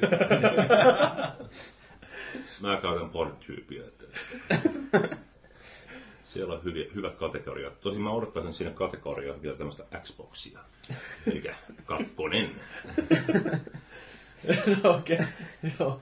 No Microsoftista kun puhutaan, niin nyt ne on heittäytynyt oikein tosi höveliksi ja ne jakaa rahaa Xbox Live-asiakkaille, että nyt aina kun syntymäpäivä tulee Xbox Live-käyttäjällä, niin Microsoft lahjoittaa hurjat 20 Xbox Live-pistettä tälle käyttäjälle, joka, mitä se nyt sitten on, 10-15 eurosenttiä tai jotain. Et tota, siinä, on, siinä on kyllä, voisi sanoa, että miten niiden budjetti kestää tällaisen investoinnin. Kuitenkin noita Xbox Live-käyttäjiä taitaa olla sellainen jotain 45-50 miljoonaa. Että jos jokaiselle lahjoitetaan 15 senttiä, niin siitähän tulee äkkiä monta miljoonaa. Mutta niin, mitä Hartsukalla nyt tietysti on Xboxi ja Valuikilla löytyy kanssa, että niin, ootteko te nyt sillä ihan otettuja, että jee, 20 pistettä, mitä kaikkea tällainen voisikaan tehdä. Älkää nyt käyttäkö sitä yhteen peliin, vaan sitä kaikkea. Aika monta vuotta saa säästää, että sillä niin pelin saa. Mutta. Joo, mä pistin kalenteriin jo vuod- vuodelle 2042 merkinnän, että sitten voi käydä hakea jonkun DLC-paketin sieltä. Että... Niin, voi ostaa esimerkiksi sen paljon puhutun hevoshaarniskan. Joo, nimenomaan se. Oblivionin, joo. Kyllä. Kyllä se on alennuksessa joku toisenkin. Mm. Mä, oon, mä oon kanssa justiin ajatellut, niin kuin, että 20 pistettä, se on kyllä niin kuin, ihan, ihan huikeeta. Mä, siis, niin kuin, mä en ole aikaisemmin pahemmin Microsoftista perustanut, mutta kyllä siis tollainen ele, että 20 pistettä annetaan, niin mä, Mutta vaan synttärikuukautena. niin, niin. Mutta siis mun täytyy nyt perustaa varmaan lisää noita Xbox-tilejä ja täytyy kaikille kavereillekin ruveta mainostamaan, että menkää ja ostakaa itsellenne Xbox-konsoleita ja nyt sitten kun säästätte ne kaikki 20 pisteiset, mitä tulee ihan joka vuosi syntymäpäivänä, niin, niin sillä pääsee rikastumaan. Että ei mene aikaakaan, se on muutama vuosisata, niin on saanut sen Xboxin hinnan takaisin. Mitä toi maksaa toi live-jäsenyys? Siis eihän live-jäsenyys sitten saa maksaa mitään, mutta Se se, gold. gold on, No. se maksaa sitten jonkun 50 vuodessa, että pääsee pelaamaan noita monin pelejä, mutta siis ajattelee, että tää 20 pistettä, niin se tulee ihan ilman, että tarvii ilman. tehdä yhtään mitään. Aikamoinen. Kyllä. Leikkareita täytyy kuitenkin käydä lataamassa ne ilmaiset pelit joka kuukausi. Mm. niin, niin, se on justi, että siis niin kuin mitä jotain PlayStation Plussa, että sitten täytyy maksaa 50 vuodessa, että saa ne 10 vai 12 peliä sieltä sitten, että et Xboxilla ei tarvitse maksaa yhtään mitään ja saa 15 senttiä, se on. 15 senttiä. Niin. mitä? Onko se niinku niin lyhyt? Mä voin ottaa 20 senttiä ihan koska vaan. Mä oon kuullut mainoksen, lisätään muutama sentti, mutta saman tien 15. Okei, no mutta lisää mielenkiintoisia juttuja, mitä Xboxilla pystyy tekemään Jenkkilässä nyt, kun on presidentinvaalikampanjat kovasti käynnissä, niin siellä on tällainen Election 2012 hubi perustettu äh, sinne jonnekin päin äh, Xboxin käyttöliittymään. Ja siellä pystyy katsomaan nämä kaikki kolme presidenttiehdokkaiden ja yhden varapresidenttiehdokkaiden välisen väittelyn. Ja, äh, Microsoft on, musta tämä on niinku oikeasti ihan hyvä juttu, että ne on äh, kaikille niille, jotka katsoo vähintään 30 minuuttia vähintään kolmesta väittelystä, niin niille lahjoitetaan tällainen Halo 4 sotilasavatari, jota voi sitten käyttää omana hahmonansa tuolla. Siis sä pääsit Livessä. Mitt Romnina pelailemaan sitä. Ei, no, se on se tanssihommakin oli yllättävää. no mutta siis kun Xboxissa siellähän livessä, niin sulla voi olla se avatari, kyllä sen on Hartsukka tiedät. No joo, joo. Niin sille saa sellaisen Halo 4 puvun. Mutta tosiaan, niin musta toi idea on ihan hauska, että vaaliväittelyt pystyy katsomaan jollain Xboxin jollain sovelluksella siellä ihan suoraan. Ja sitten mitä Microsoft meinas vielä sinne ja tekikin, niin sen väittelyn aikana ne heittää sitten jotain kysymyksiä siitä, että kumman näistä presidenttiehdokkaista niin mielipiteet vastaavat omia mielipiteitä paremmin, että mitä olet mieltä jostain Romney ja Obaman työllisyyspolitiikasta tai ää, veroideoista ja muusta tällaisesta. Ja tosiaan, Microsoft mainosti sitten kovasti, että ne pystyy sieltä nämä väittelyt suoraan niiden striimistä kattelemaan, mutta siinä oli sitten heti, kun tämä eka väittely pidettiin tuossa, sehän esitettiin keskiviikon ja torstain välisenä yönä Suomen aikaa, niin siellä oli sitten kaikenlaisia ongelmia, että esimerkiksi siinä lähetyksen alussa niin 25 sekunnin ajan näkyy pelkästään sen väittelyn moderaattorin Jim Lehrerin niskaa. Ja sitten sen jälkeen seuraavat 25 minuuttia siellä kuuluu kyllä tämä väittelijöiden ääni, mutta kuvassa näkyy ainoastaan iso Xbox Live-logo. Et se ei ihan ollut silloin jättimäinen sukseen. Sitten Kotakun toimittaja, joka raportoi tästä, niin se valitti, että suunnilleen puolivälissä sitä ohjelmaa, niin sitten se striimi crashasi ihan kokonaan, että sitä ei pystynyt katsomaan loppuun asti. Mutta kai se, jos tuijottaa puoli tuntia Xbox Live-logoa ja sitten siitä saa palkinnoksi ton Halo 4 avatarin, niin on sekin tietysti. Jos tuottaa puoli tuntia Xboxia. Niin. Mut, no niin, siellä taas keksittiin Xboxille se merkitys. Mut, niin, mitä mieltä te olette tollasesta, että pitäisikö Suomessakin olla mahdollista, että pelikonsoleilla voisi katsella jotain vaaliväittelyitä ja mahdollisesti arvioida sitä, että kummalla on isompi nenä Jyrki Kataisella vai Timo Soinilla? Mun mielestä siis ideahan tuossa on hyvä, että yritetään saada muuten niin elämättömiä ihmisiä pikkusen kiinnostumaan yhteiskunnasta ja politiikasta. Et jos niin kun, ne oikeasti on myös katsonut sen 30 minuuttia tuolla, eikä vaan ole jättänyt boksia päälle. En mä tiedä, onko se ollut Kinecti katsomassa, että joku liikkuu oikeasti siinä.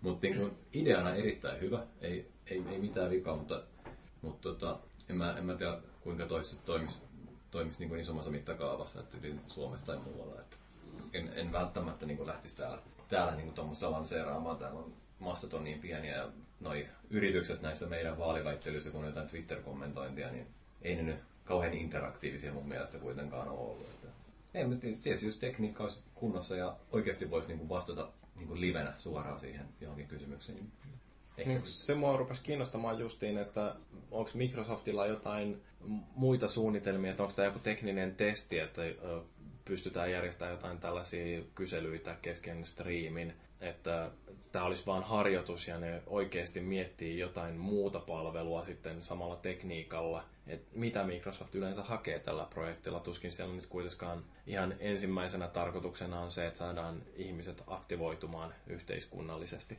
On tämä varmaan Jenkeissä ihan mielenkiintoinen palvelu kuitenkin, että se kuulostaa hyvältä. Tämmöinen isänmaallinen ajankohtaisuus. Mm-hmm. Mutta se, että onko Suomeen mitään tarvetta, niin ei välttämättä. Että en tiedä miltä kanavalta toi tuli Jenkeissä. Että näkyykö se kaikilla? Se kaikki näytti sen, mutta siis toi PBS, eli niiden Public Broadcasting uh, System, joka on siis sellainen um, tavallaan vähän niin kuin meidän Yle, mutta huomattavasti uh, suhteessa pienemmällä rahoituksella ja uh, yleensäkin vaatimattomammalla meiningillä ja ne saa aika paljon lahjoitusvaroja sitten myöskin sen toimintansa tukemiseksi, niin ne järjesti sen väittelyn. Mutta tota, tosiaan kyllähän nämä kaikki isommatkin TV-kanavat on siitä kiinnostuneita ja varsinkin nämä kaapeli-uutiskanavat näytti lähetyksen suorana. Mutta tota, tärkeä tieto tuossa, että siinä Xbox Liven kyselyssä niin Romney voitti, että siellä suurin osa katsojista oli sitä mieltä, että Romney suora, suoriutui tässä väittelyssä paremmin, mikä tuntui olevan aika konsensusmielipide.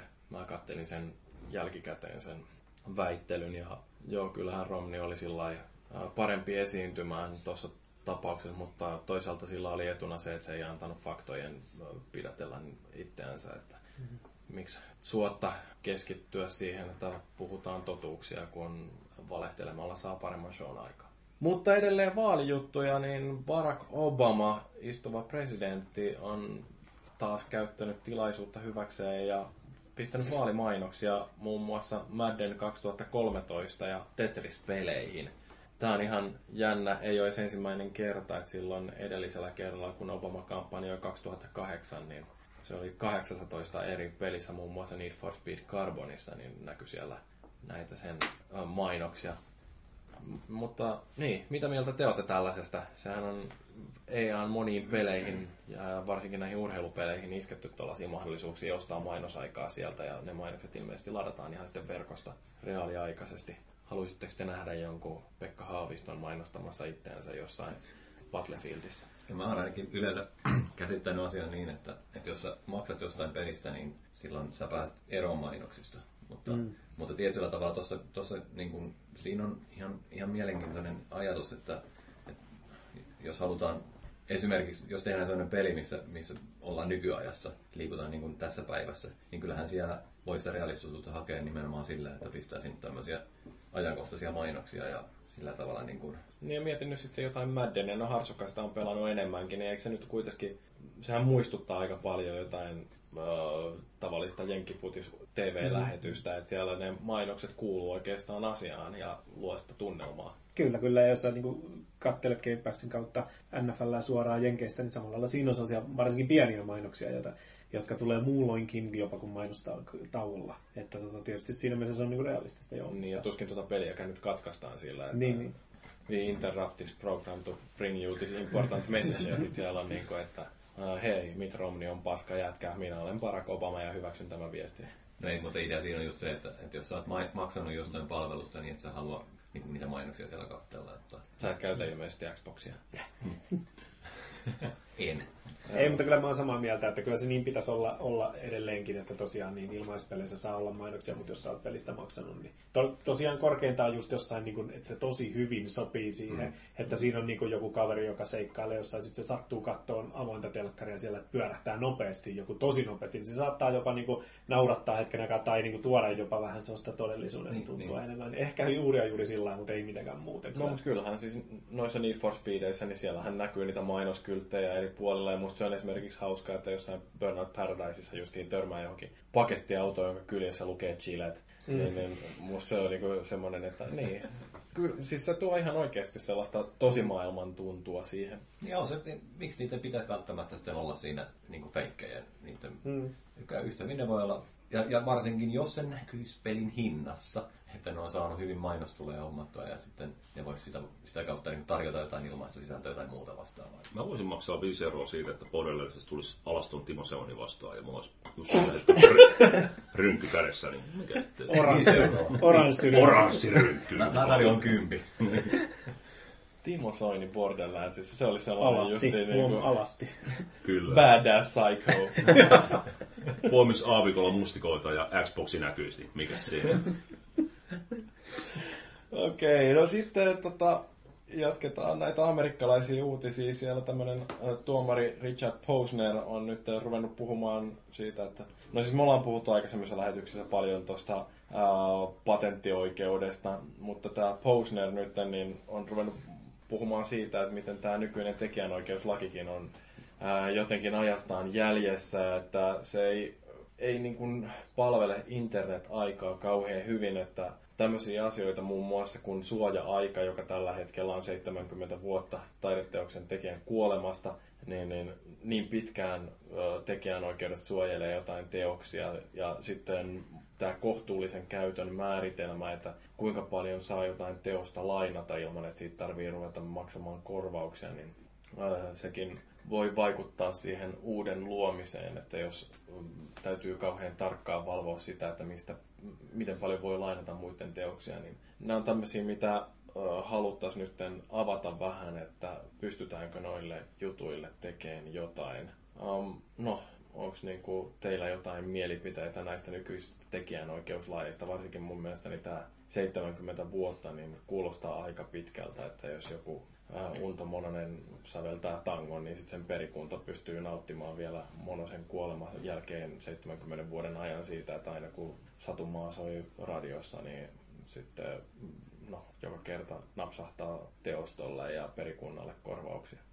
Niin, eikö tota vuosimäärää niin nostanut näistä mukaan, kun Mikki Hiirellä alkaa tulee vuodet täyteen, niin eikö se mm. ole periaatteessa ollut se taustana siinä? Että... Niin kuin musta se on vähän jotenkin kummallista, että äh, nyt mä en yhtään muista, että kuka tätä nyt valitti, että niin, äh, joku muusikko, joka on säveltänyt jonkun biisin, että niin, niin, se on joskus 3-40 vuotta sitten tosiaan tämän kappaleensa mennyt säveltämään ja nyt sitten yhtäkkiä, että jos sitä lataillaan internetistä, niin tämän muusikko Ressuka, niin sehän tarvitsisi tehdä töitä edelleenkin, että se saa itsellensä elannon, että eikö se nyt riitä, että on sitä ää, taiteellista sydänvertaa vuodattanut paperille silloin joskus aikoinaan, niin kyllä musta se niinku pitäisi varmaan jotenkin uudelleen arvioida, että kuinka pitkän aikaa pystyy jollain yhdellä teoksella esimerkiksi ähm, sitten itseänsä ruokkimaan. Et jos joku on kirjailija, niin se on ihan hyvä, että kun kirjan tekemiseen menee ehkä vuosi tai kaksi, jos oikein hartaudella sitä rustailee, niin sit siitä oman työnsä hedelmistä pystyisi nauttimaan muutaman vuoden, ehkä jopa kymmenenkin. Mutta se, että pitääkö sen olla ikuisesti sellainen lypsylehmä, jota pääsee sitten jotenkin lypsämään? Niin, ei mun mielestä ainakaan. Että taiteessa vaan sikäli eri juttu kuin perusduunarihommissa, että toi ei, niin kuin, tai taide ei synny sillä tavalla niin kuin hetkessä. Että se vaatii suunnittelua vähän enemmän. Et ei voi nostaa sillä tavalla kuukausipalkkaa jatkuvasti, mutta tosiaan se, että kyllä tietysti hyvä, että nekin tekee töitä sitten, että jos tekee kirjan nyt, niin tekee sen seuraavaa, eikä vaan sitten nauti niistä hedelmistä, että on saanut aikanaan myytyä bestselleriä. Mm. Mutta siis minkälaisia oikeuksia näillä tekijöillä teidän mielestä pitäisi olla?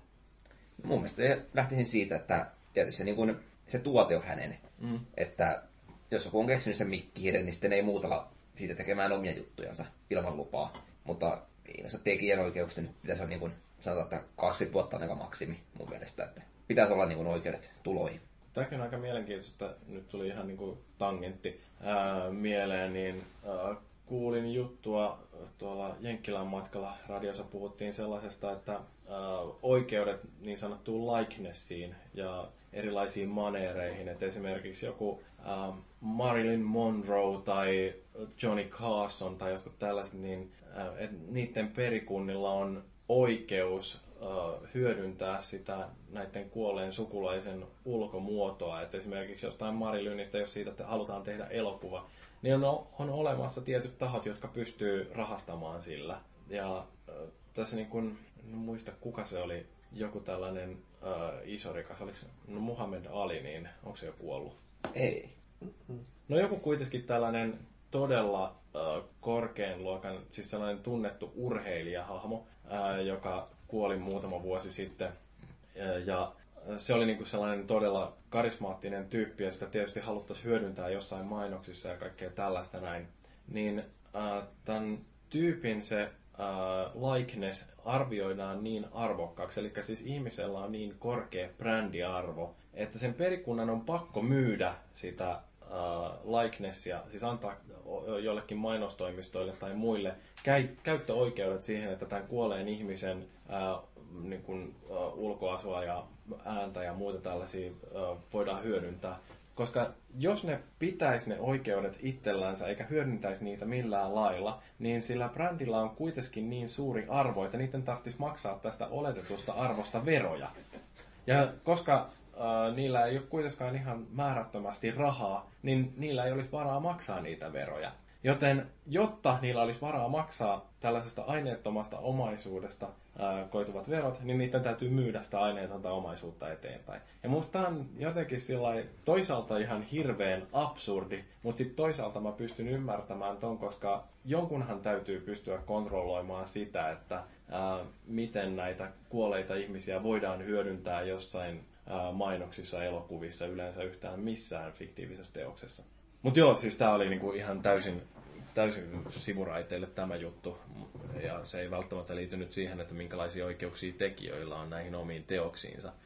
Mutta toisaalta sitten kyllähän kuluttajillakin täytyy olla oikeuksia hyödyntää niitä teoksia, mitä ne on hankkinut. Saa olla oikeuksia, mutta itse kanssa pitää maksaa. Mä, se on mun mielipiteeni, että, että jos joku on keksinyt joku hieno, hienon jutun ja sitä käytetään, niin sit sitä maksetaan. Ei se, ei se, ei se kuitenkaan mikään niin maailmanloppu kenellekään. Että se on vähän niin kuin, että hänen muistonsa elää siinä tuotteessa, että jos hän on yhden hitin ihminen, niin olkoon. Hän teki sen elämänsä aikana ja siitä hänet muistetaan, niin jos sitä käytetään, niin siitä maksetaan. Että jos et sä halua maksaa sitä, niin älä käytä. Keksi oma juttu. Mutta ei, sitäkään, ei sitä niinku, taide on semmoinen asia, että ei sitä keksitä niinku silleen, että mä nyt käytän kaksi viikkoa aikaa ja sitten mä keksin jonkun hitin. Et se tulee, jos on tullakseen, ja se tulee yleensä vaan helvetimoisen vahingon kautta. Että, ja se, että ihminen on niin kuin ollut siinä, siinä tilassa, että hän on ylipäätänsä pystynyt keksiä jotain taiteellisesti merkittävää, niin se on vaatinut todennäköisesti hyvin paljon suuria uhrauksia ja siitä pitää maksaa.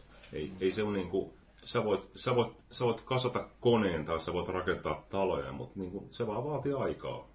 Ja taide on taas siinä, että se vaatii uhrauksia ja sä joudut todennäköisesti vaikka repii niin syräveräisen lihaliitteessä ja sitten niin kuin, sä saat ehkä aikaa jotain. Mm. No, mä, se on suuri uhraus. Mä toisaalta uskon siihen, että vaikkei se rahallista korvausta saiskaan, niin kyllä se silti nimi kirjoitetaan historiaan. Että, että ei se, jos se on tarpeeksi suuri se keksintö tai, tai luomus, niin kyllä se varmasti, varmasti jälkipolvet tulee muistamaan tämän nimen. Niin kuin. No entä sitten musta niin tekijänoikeuksiin nyt ihan bisneksenä liittyvä tällainen, että ähm, mitä Bruce Willis on nyt lähtenyt käräjöimään, niin meinaa viedä Applen oikeuteen siitä, että kun silloin se on ostanut hirveän kasan musiikkia iTunesista, ja iTunesin käyttöehdot sitten kieltää näiden äh, ostettujen kappaleiden luovuttamisen kenellekään muulle, niin äh, Willis haluaisi, että äh, sitten kuollessaan niin se jättää tämän perikunnalle tämän iTunes-kokoelmansa, mutta tosiaan iTunesin käyttöehdot ei tällaista mahdollista. Et, ähm, onko se nyt sitten ihan järkevää, että joku upottaa useampia tuhansia dollareita siihen, että ostaa kauheasti itsellensä tällaista digitaalista musiikkia ja sitten kuoleman hetkellä niin ne vaan jää johonkin limboon ja kellään ei periaatteessa ole enää oikeutta hyödyntää sitä kokoelmaa, josta on maksettu kuitenkin aika pitkä penni. Tässä kannattaa kysyä, että oliko se sen musiikin tekijän niin kuin se unelma, että mä teen biisin ja sitten se nostaa joku rikas tyyppi ja se jää jonnekin tonne, että kukaan no, se kun Tässä ei ole mun mielestäni edes kysymys siitä, että onko rikas vai ei. Että kyllähän joku ihminen, joka keräilee sitä iTunes-kokoelmaansa, ää, niin on maksanut siitä, niin pitäisikö se olla luvallista, että mä sitten nämä levyt, jotka mulla on siellä mun kovalevyllä, niin mä saisin ne myytyä. Eikö tästä viime viikolla muistaakseni podcastissa puhuttiin. Steamin tapauksessa vähän sama juttu, että Joo. lahjoittaisi. Tällaista ihan sama juttuhan tässäkin nimenomaan on. Että hyvähän se on voida antaa ne jollekin. Niin, siis Mutta silloin ne vaan niin kukaan muu ei pääse enää käsiksi, eikä henkilö itsekään. Tai vaikka haluaisi elävänä antaa ne ennakkoperintönä Niin, niin siis miksei, koska siis nämä digitaaliset hommat on tullut korvaan näitä fyysisiä hommia ihan vaan sen takia, että ne on jakelijalle helpompaa, mutta sitten myös pitäisi olla niin kuin kuluttajalle helpompaa, mutta ei se pitäisi vo- voida poistaa sitä, että sä oot aikanaan ostanut vinyylilevy, niin sä pystyt sen ison kokoelman testamenttaan tai ylipäätään niin kuin antaa jollekin jälkeläiselle, niin miksei näitä sitten pysty, että sehän on nyt selvästi kadonnut siinä. Näkyykö se hinnassa? Niin kuin se, eikö, eikö tässä kuitenkin ole kysymys siitä, että, että kenellä on se käyttöoikeus tähän digitaaliseen mm. sisältöön? Mm. Ja sehän nyt on se suurin ongelma, mi- mistä jo alkuvaiheessa, kun MP3 esimerkiksi alkoi olemaan enemmän, niin ruvettiin näitä DRMiä luomaan niihin päälle, että, että voidaan määritellä, kuka niitä saa käyttää kuinka monta kertaa ja näin poispäin. Niin näitä käyttöoikeuksia pitäisi nimenomaan pystyä myymään eteenpäin. Nimenomaan, koska jos se toinen kaveri ei enää sitä käytä, niin kyllähän se silloin voi sen testamentata. Tai sitten ylipäätään elävänäkin antaa, kunhan se vaan kokonaan siirtyy, että enää tämä originaali ei pysty sitä käyttämään. No mutta voidaanko sanoa, että me ollaan kaikki yhtä mieltä siitä, että ainakin näille tekijänoikeuslajeille tarvii tehdä jonkinnäköinen perusteellinen uh, uusiksi kirjoittaminen ja että tämä Richard Posner on ihan oikealla asialla, kun se rupeaa perään kuuluttamaan tätä. No siis on paljon erilaisia lakeja, millä pitäisi tehdä suuria muutoksia. Siis eihän tämä tekijänoikeuslaki, niin eihän se sinällään eroa millään tavalla niin kuin monista muista tämmöisistä laista, missä, missä käydään kilpajuoksua lainsäätäjien ja lainrikkojien välillä. Että siis doping esimerkiksi, niin ihan samalla tavalla siellä lainrikkojat, dopingin käyttäjät niin kuin yrittää keksiä porsaanreikiä ja menetelmiä, millä ne pystyy kiertämään niitä raskaita sääntöjä. Että ei tämä niin kuin mikään uusi juttu on, mutta toki tekijänoikeuslaki on yksi monien joukossa, mille pitäisi tehdä, tehdä paljon. Tietysti meitä, meitä se kiinnostaa erityisesti, koska, koska digitaalisen maailman kanssa ollaan aktiivisesti tekemisissä, niin se, se varmasti tulee hankaloittaa elämää enemmän ja enemmän vielä, vielä tulevaisuudessa, kun kaikki vaan muuttuu enemmän digitaaliseksi. Mutta paljon tärkeämpää on kuitenkin, että mitä me tehdään sitten trofikokoelmillemme, kun mm. aikanaan aika jättää. Että... Toi on totta. Se on... Mun trofit haudataan mun mukaan. tai itse asiassa ne pistetään syväjäähän ja ravistellaan tuhkaksi. Uh, mutta joo, välillä voisi puhua vaikka videopeleistäkin. PlayStationin uh, brittilän johtaja Fergal Gara on, sitä haastateltiin uh, Eurogamerissa vai missä nyt olikaan, taisi olla Computer and Video Games. Ja kun siltä kysyttiin, että nähdäänkö jossain vaiheessa ennen joulua vielä sellainen PlayStation 3 ja Vita bundle, niin sanoi, että eihän se nyt täysin mahdotonta ole. Ja tämä on niin sellainen, että huikeeta, miten joku on keksinytkin kysyä jotain noin nerokasta ja miten tulikin näin yllättävä vastaus, että ei ole mahdotonta. Mutta tota, niin, onko teillä kellään muulla Vitaa? Eikä ketään ei. taida kiinnostaa, se on hyvin näkyy ei. muuten toi teidän päänpudistelu tuolla radiossa. Ei, ole. Tuossa kun Tukholmassa kävin, niin tosissaan kyllä harkitsin, että pitäisiköhän Vita hommata nyt se, etenkin sen crossbain takia, että ja sitten kun, jos sielläkin saa pleikkari netistä niin ilmaisia pelejä, niin kyllä sillä voi aina välillä löytyä tarvetta. Mm, Onko niin. Vita se, missä on se hiermosauvan näköinen ohjaaja? Ei, se on move. Oh, joo. joo, Vita on käsikonsoli. Mitä voi hiplata sieltä takapuolelta? All right. Xbox Joo, mutta tota noin, niin, niin, onks, niin tunnetteko te nämä crossplay ja cross-control ja cross-buy-ideat, mitä niin, mm, nyt liittyy tähän Vitan ja Pleikka kolmosen yhteistyö. Eli siis, Crossfit on ainoa, minkä mä tiedän. Niin, cross, crossplay tarkoittaa siis sitä, että ää, pelin voi hankkia sekä Vitalle että Pleikka kolmoselle, ja kun sitä peliä pelaa jommalla kummalla näistä, niin sitten voi jatkaa sitä peliä sillä toisella. Että jos esimerkiksi rupeaa jotain Ratchet Clankia hakkaamaan ensin tuolla Vitalla, ja sitten sen jälkeen kun tulee kotiin, niin sitten siirtyy Pleikka kolmosen ääreen, niin voi jatkaa siitä, mihin on jäänyt, ja sitten taas matkan päällä siirtyy sinne Vitalle. Sitten Cross Control on tällainen, mikä tulee muun muassa, taisi olla uudessa Little Big Planetissa sellainen, että Vita voi käyttää ihan niin peliohjaimena. Että siinä Vitan ruudulla näkee jotain ja sitten Pleikka kolmosen isommalla näytöllä näkee jotain muuta. Ja se ohjaus tapahtuu sitä Vitaa käyttäen. Ja sitten tämä Crossbuy on sellainen, mikä nyt julkaistiin viimeisimpänä näistä Uh, oli tuolla Gamescomissa, että kun ostaa pelin uh, Pleikka kolmoselle, niin saa samalla sen Vita-version. Ja uh, tosiaan niin kun jostain crossbuyn yhdistää crossplayhin tai cross-controlliin, niin sehän on ihan selkeä sellainen etu, että niin ostaa yhden pelikappaleen, saa siitä sen toisen kaupan päälle ja sitten voi näitä jollain tavalla käyttää yhteen. Mutta niin, nyt kun tiedätte nämä kaikki, niin houkuttaako yhtään enemmän toi Vitan hankkiminen? Mm. ei. Hukkapätkää ei ainakaan näytä kauheasti. Eli siis jos mulla on Vita ja mulla on pleikkari, ja mä ostan sen pelin pelkästään pleikkarille, niin mä voin pelata sitä molemmilla. Saanko mä trofit molemmat? ei, se, on, se ei, ei ole sellaista cross-trophy-ominaisuutta. Ei, ei kiinnosta. Sorry. Onko muuten näin? Uh, siis on joitain pelejä, mikähän oli tota, Tontsa tietää nämä paremmin, kun se on vähän sellainen uh, trofirohmu, mutta niin, uh, joitain pelejä on sellaisia, että saman pelin voi ostaa molemmille alustoille ja niihin voi erikseen kerätä ne trofit. Olisikohan ollut muuten toi Motorstorm RC, missä tämä onnistui. En ole varma, mutta täytyy tarkistaa varmaan. Mulla se nyt on kummallakin sekä Vitalla että PS3. Kyllähän toi ehdottomasti kuulostaa jälleen kerran hyvältä ajatukselta, että sä voit ottaa sen pelin mukaan ja, ja noin poispäin. Mutta mikä tää oli tää cross control vai että sä voit niin kuin pelata pienellä näytöllä sitä isoa näyttöä, niin sekö se oli? No niin, siis. Tästä ohjaimena. Tai Sitä sitten on. jossain autopelissä, niin vaikka takapeilinä. Joo, eikä se tossa ollut. Eikä siinä ollut jo. Surullisen kuuluisa.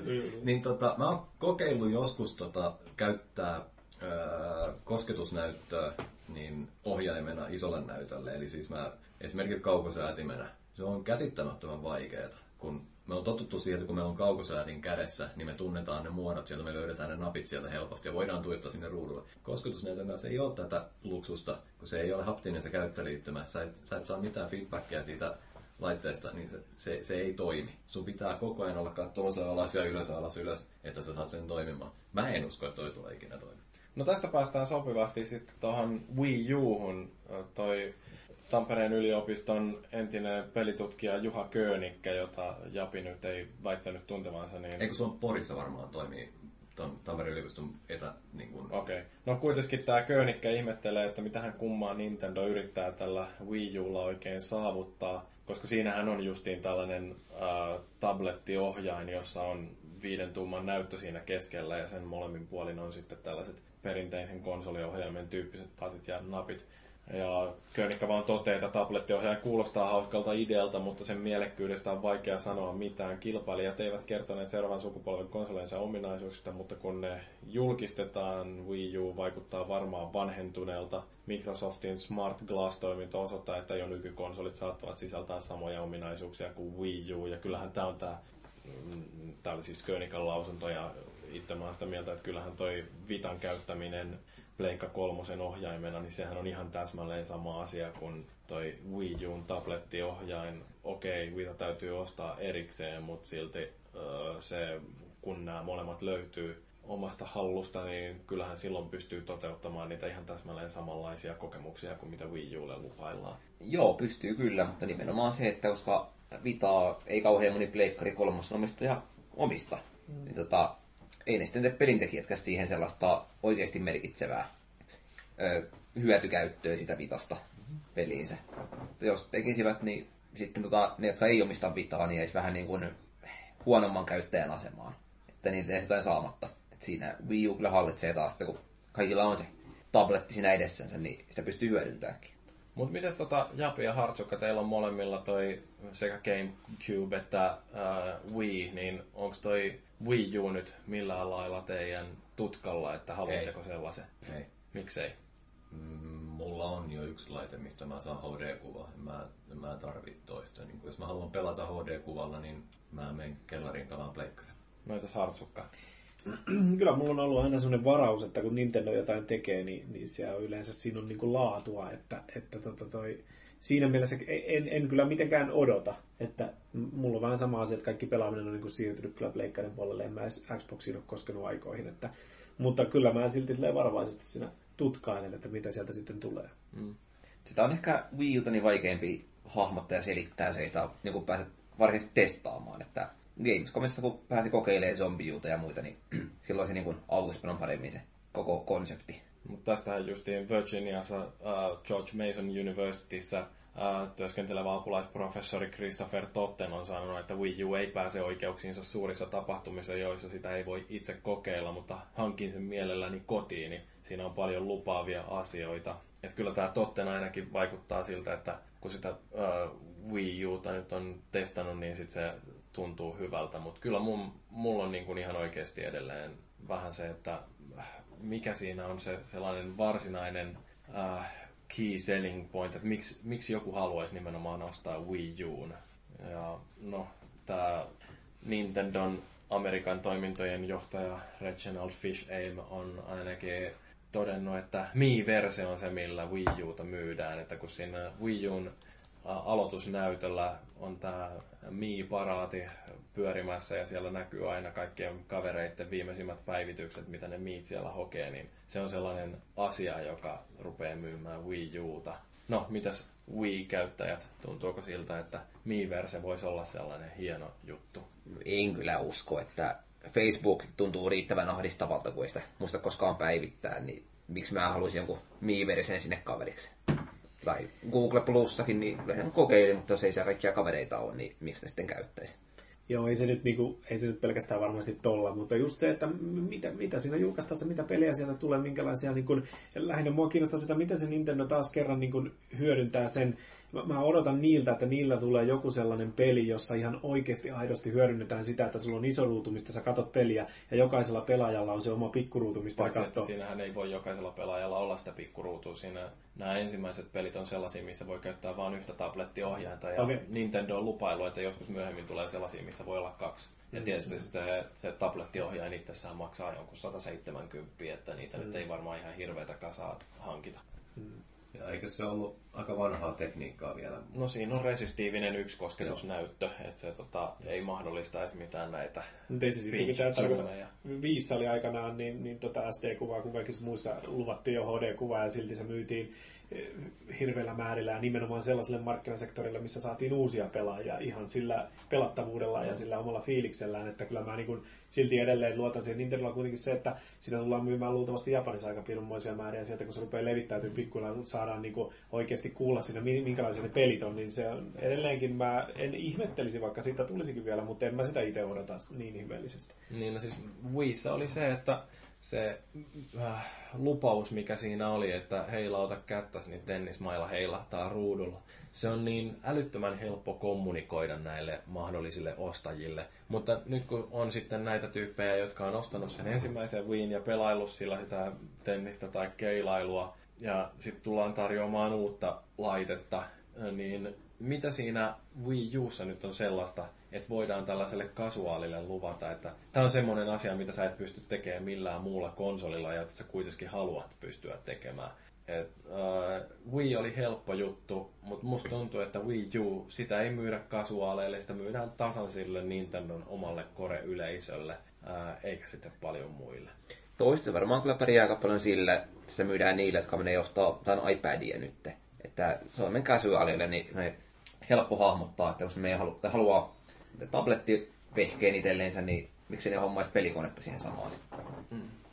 eihän se tarvi niille kertoa, että, että ei tämä ole niin oikea tabletti. Niin, sitä ei voi käyttää kauempana kuin 10 metrin päässä siitä Wii U-konsolista ja sit sillä ei pysty tekemään ollenkaan niitä samoja asioita kuin jollain oikealla tabletilla. Mutta tota, tuolla meidän uutiskommenteissa niin siellä Mahevkoro on sanonut, että Wii U ei kilpaile muiden HD-konsolien kanssa, se kilpailee Wiin kanssa. Mä en oikein ymmärrä tätä. Siis niin kun, eihän kukaan kilpaile enää Wiin kanssa. Se konsoli alkaa olla enemmän tai vähemmän kuollut. Ja kyllä mun mielestäni asia, josta sä maksat rahaa, kilpailee aina kaikkien muiden sellaisten asioiden kanssa, joista sä maksat rahaa. Koska on niin kun meillä on rajalliset resurssit, meillä on tietty määrä rahaa, meillä on tietty määrä aikaa, ja jos yksi aktiviteetti vie näistä jompaa kumpaa multa, niin se tarkoittaa, että mulla on vähemmän rahaa ja tai aikaa käyttää sitten johonkin muuhun. Ja silloin se ei ole niin, että ää, on olemassa erilaisia kategorioita, että joiden sisällä asiat tappelee keskenänsä, vaan se on nimenomaan niin, että ää, jos mä ostan CD-levyn, niin mulla on 20 euroa vähemmän rahaa käyttää videopeleihin. Jos mä ostan yhden videopelin, niin mulla on 60 vähemmän rahaa käyttää uusiin lenkkareihin. Et se, äh, se, että niin kaikki kilpailee kaiken kanssa ja meidän huomioista kilpailee entistä laajempi joukko asioita. Ei se voi olla niin yksinkertaista, että jos jonkin laitteen nimessä on Wii, niin silloin se kilpailee ainoastaan muiden Wii-nimisten laitteiden kanssa.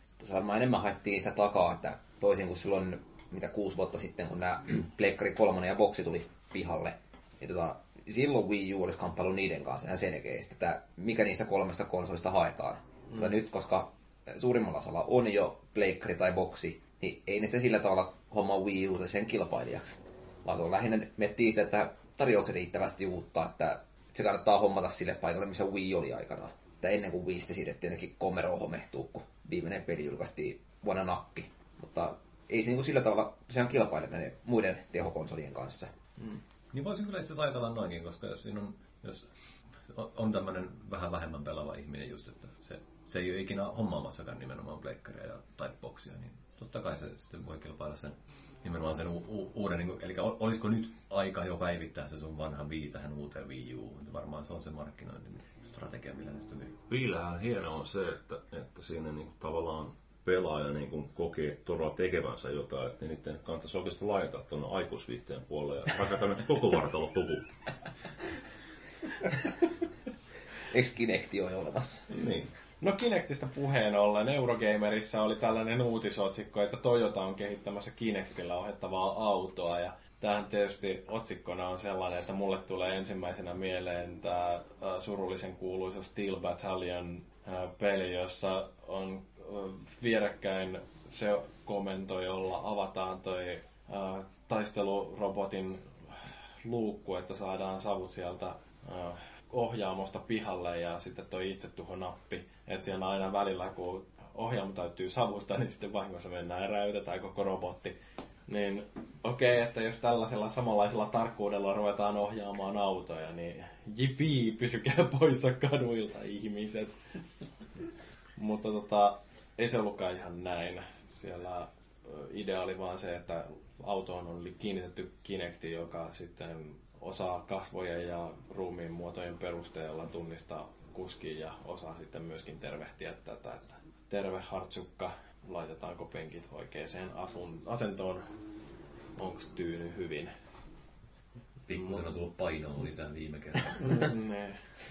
Jotain äänikomentojuttujakin siinä on. Tällä nyt siellä voisi ihan noin niin kuin, tota, asiasta puhuen, niin siellä voisi saada turvallisuustoimintojakin kyllä. Mä muistan Ruotsissa oli joku tämmöinen, tämmöinen joku kokeilu, missä oli sellainen kamera, joka kuvasi ohjaajaa ja tunnisti sen, että kun siellä alkoi silmäluomet niin kuin lurpsahdella, niin se varotti sitä, että hei kaveri, sä kohta nukahdat. Että mm. Voisihan tässä ihan oikeastikin olla jotain tällaisia, mutta mä en tiedä sitten taas riittääkö tarkkuus siihen. Se oli jotain Niin, ja se, että no, toi nyt tietysti ei tarkoita, että kun Toyota esittelee jossain automessuilla jotain konseptiautoa, missä on ää, muutama Kinecti kytkettynä sinne sun tänne, niin eihän se nyt tarkoita, että niiden seuraava auto on sit sellainen, missä löytyy myöskin Kinect. Mm. Niillä on vaan joitain ideoita, joita ne haluaa testailla, ja toi Kinectin käyttäminen, varsinkin kun siihen löytyy ne PC-kirjastot, jotka voidaan liittää johonkin softaan, niin se on varmaan helppo tapa lähteä liikkeelle, ja mikä ettei sieltä voi tullakin jotain ihan hyviä ideoita, mutta niin, niin Kinectilla ohjattava auto olisi aika kammottava ajatus. Niin, onko teillä, Hartsukka, oliko sulla Kinecti? Joo, kyllä sekin on. Ei sitä vähän testailtiin silloin, kyllä se kieltämättä vähän jäänyt sinne. sinne tota. Ei se ole enää ollut edes kiinni vähän aikaa. Ja jossain kaapin pohjalla se valitettavasti. Niin, mitäs Valuikilla löytyy kanssa? Mulla on joo, ja testasin silloin Gigantissa sitä ennen kuin ostin koko paketin, ja sekin kytkin boksiin kiinni, ja en ole kokeillut kertaakaan. Ihan ei mennyt hukkaan nekään rahat. Niin, ajattelen, jotkut on maksanut siitä sen 150 euroa ja no kyllä siinä nyt tietysti on päässyt jotain sitä loistavaa tappelupeliä ja sitten jotain, uh, mikä se oli se eläinpeli? Kinectimals vai? Kinectimals, joo. Mm. Now with bears. joo. Mutta tosiaan, uh, Kinect-autoja ja kaikkea muuta tällaista mielenkiintoista. Ehkä meillä maailma ei ole vielä ihan täysin valmis. Mutta tämä meidän uutiskeskustelu alkaa olla valmis. Nyt voitaisiin pitää tuollainen hetken tauko ja käydä potkimassa kuorsaavaa koiraa ja sitten sen jälkeen ruveta keskustelemaan näistä lautapeleistä, mutta sitä ennen laitetaan vähän musiikkia soimaan.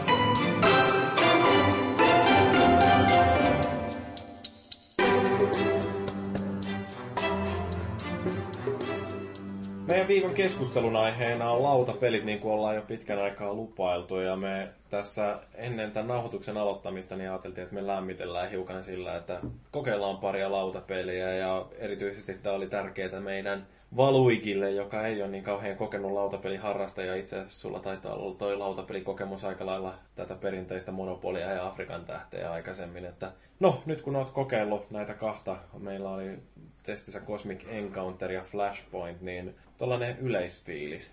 Kyllä mä tykkäsin ennen kaikkea siitä, siitä, siitä Cosmic Encounterista, tota, että siinä oli sellaista, tietysti aika paljon alussa meni siihen, että opettelin niitä juttuja sinne, mitä oli. Ja No meillä vaikka sä- ensimmäinen tunti siinä, että, kerrattiin, että katsottiin, että minkälaisia sääntöjä on, ja varsinkin kun Hartsukallekin edellisestä kerrasta oli hetken aikaa, niin meillä se sääntöjen lukeminen oli oikeasti sitä sääntökirjan lukemista. Joo, että tota, kyllä se silti niin tykkäsin kyllä, että tota, tehkäs uudestaan sitä nyt piakkoin lisää, niin tota, menisi homma aika vaan smoothingmin läpitteen ja silleen mun kaverin kanssa kyllä kuvitella, että ymmärrän kyllä, miksi porukka tykkää lautapeleistä. Joo, ja siis toihan on silläkin vähän erikoinen, että kun puhutaan lautapeleistä, niin monella varmaan on sellainen kuvitelma, että siellä on jonkinnäköinen pelilauta ja sitten siinä ympärillä heitellään noppaa, niin tämähän oli enemmänkin sellainen, että jokaisella on nippukortteja ja niitä sitten lätkitään siihen keskelle pöytää ja noppaa ei ole ollenkaan, että se oikeasti niin pelaaminen oli vähän ää, erilaista, mutta se peli itsessään on mielenkiintoinen. Valitettavasti vaan toi meidän öö, nyt tämä matsi, mikä me heitettiin, niin se ei ollut kaikkein kiinnostavimmasta päästä, että siinä saa paljon mielenkiintoisempiakin skenaarioita, kun vaan tulee oikeat korttikombinaatiot. Niin mitä, sitten 80 rotua on saatavilla ja, ja valittiin se sitten neljä sattumanvaraisesti, niin yleisesti erilaisia pelejä varmaan saa sitten, Joo. mitä enemmän pelailisi. Mutta siinä oikeastaan näkyy aika hyvin tämä tällainen yksi nykyaikaisten lautapelien perusominaisuus, että siinä on jonkinmoiset yksinkertaisehkot säännöt, ja sitten siinä löytyy hirveä kasa kortteja, joilla rikotaan niitä sääntöjä. Mutta tota, me voidaan tästäkin keskustella hetken kuluttua enemmän. Mites tämä Flashpoint, joka oli tällainen tulipalon sammutuspeli? Joo, niin kuin pöytää vastaan pelattiin ryhmänä ja se oli tietysti vähän erilainen. Se vaati sitten niin kuin enemmän yhteistyötä ja vähän keskusteluakin siinä. Ja se oli vähän se- semmoinen, että siinäkin sitten kun säännöt oppi, niin kyllä sekin tietysti maistuu, että varmaan sopisi hyvin silleen, että jos pullo punaviiniä pöytään ja sitten pelaillaan sinne hissukseen, kun kaikki osaa säännöt, niin varmasti toimii. Minkälainen mielikuva sulla olisi ollut, jos olisi niin kuin eilen kysytty, että mitä ää, epäilet, että on sellaiset pelit, joissa koko porukka pelaa lautaa vastaan, niin m- minkälaisia mielikuvia siitä olisi tullut ja olisiko se tuntunut ylipäätään järkevältä ajatukselta?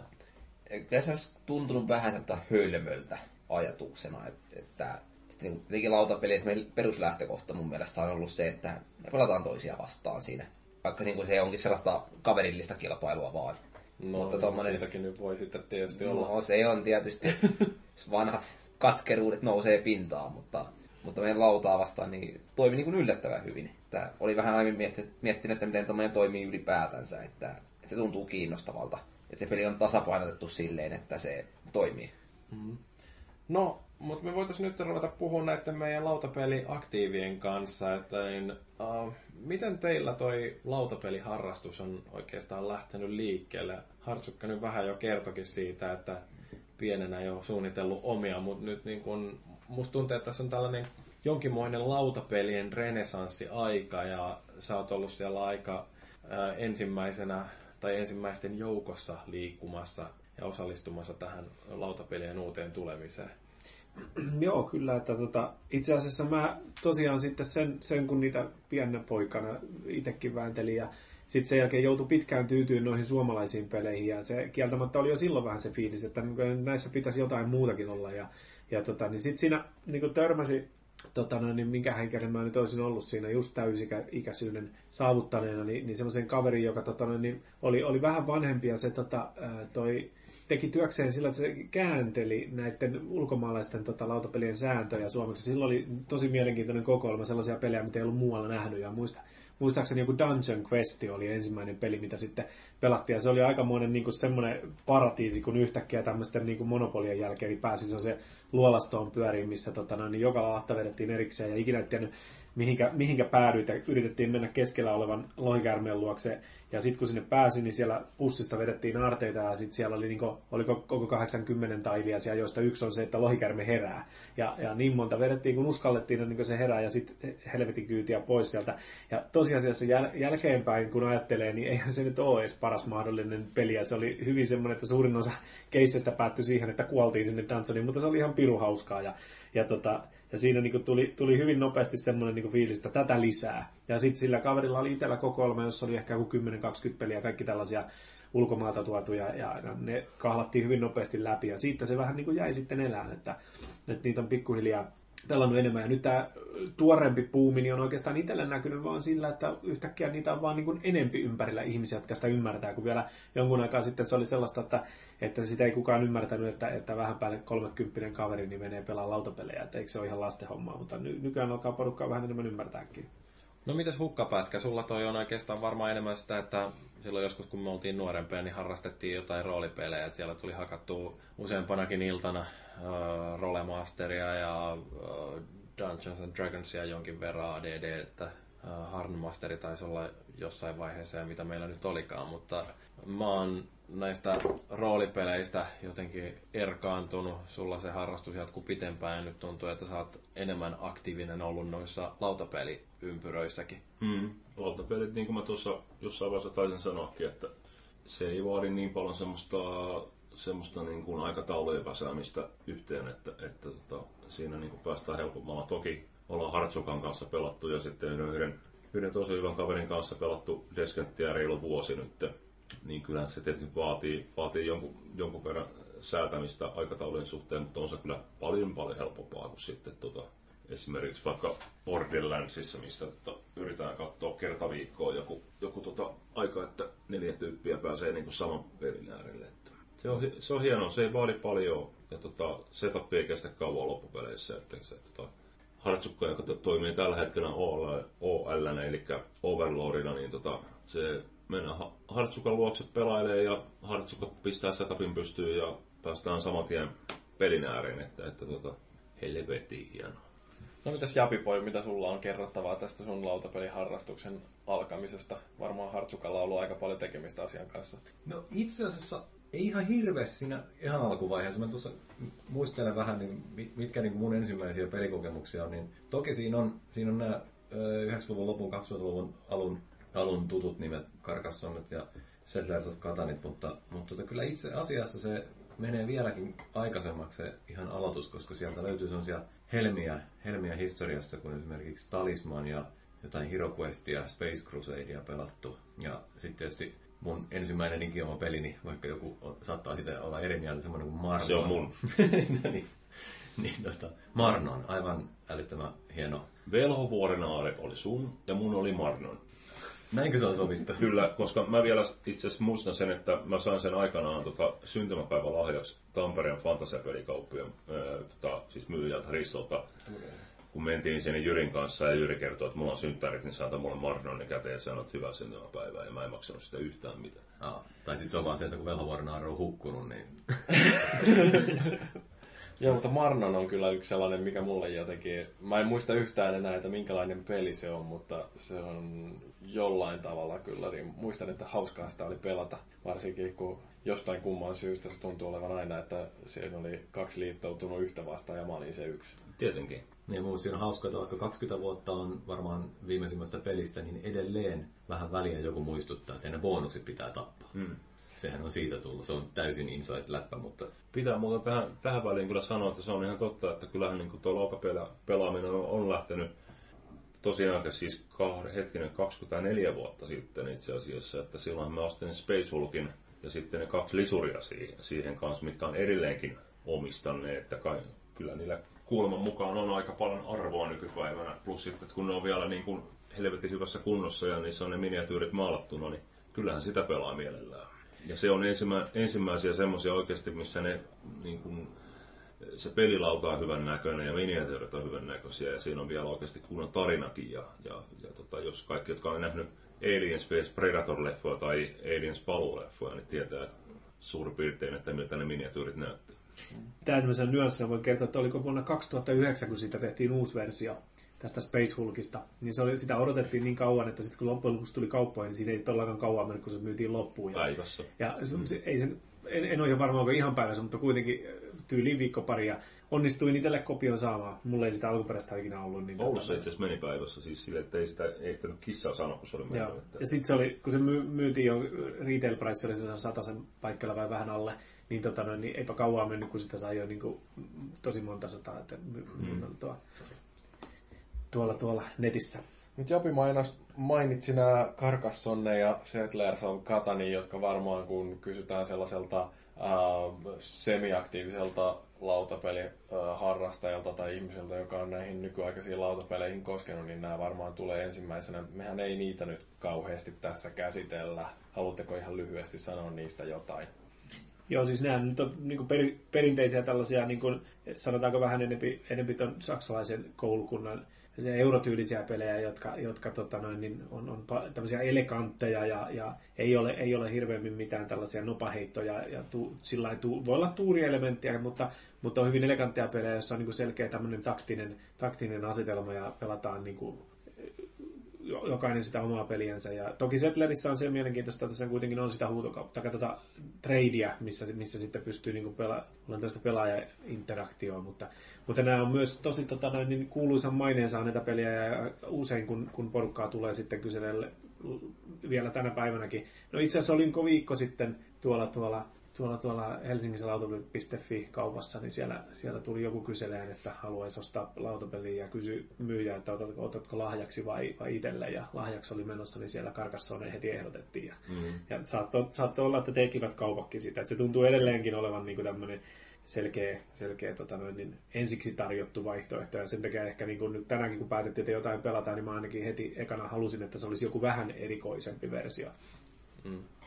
No joo, siis oh, nämä on tosiaan Carcassonne ja Settlers, niin on sellaisia pelejä, jotka tulee niin hirveän helposti esiin, niin käsitellään tässä nyt hiukan näitä ei niin tunnettuja.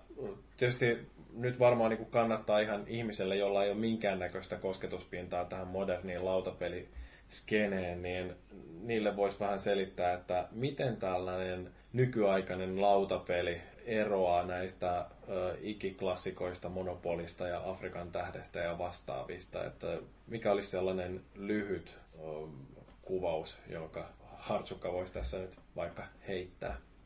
Okei, okay, okay. lyhyt kuvaus ja hartsukka samassa lauseessa ei kuulosta hyvältä. mutta, mutta sanotaan nyt siis näin, että, että näissä modernissa lautapeleissä, niin, niin, niin niissä on semmoinen niin kuin, niin kuin, taktisia taktista monipuolisuutta, että siinä missä niin kuin Afrikan tähdessä mennään eteenpäin ja paljastetaan latta kerralla, joku saa sen Afrikan tähden sieltä sitten helvetin kyytiä pois. Niin näissä on niin kuin huomattavasti monipuolisempia takti, taktisia elementtejä ja se, että kun sä pelaat, ne on, hyvä peli on niin kuin helppo oppia, mutta sitten vielä tietyn monennenkin pelikerran jälkeen sä opit siitä uutta, että sä osaat niinku säännöt, mutta sä et osaa pelata sitä, sä pikkuhiljaa opit niitä taktiikoita ja, ja se tuntuu pitkään vielä sellaiselta, että siitä pelistä tulee haastetta, niin silloin se on niinku hyvä peli.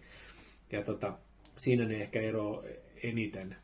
Oliko Japilla tähän jotain lisättävää? En, juuri, juuri tämä on mun mielestä se, lyhyesti sanottuna se kaikista olennaisin, että se tuurin, tuurin onnen merkitys on nykyään pienempi nyky, nykyaikaisissa laatulautapeleissä.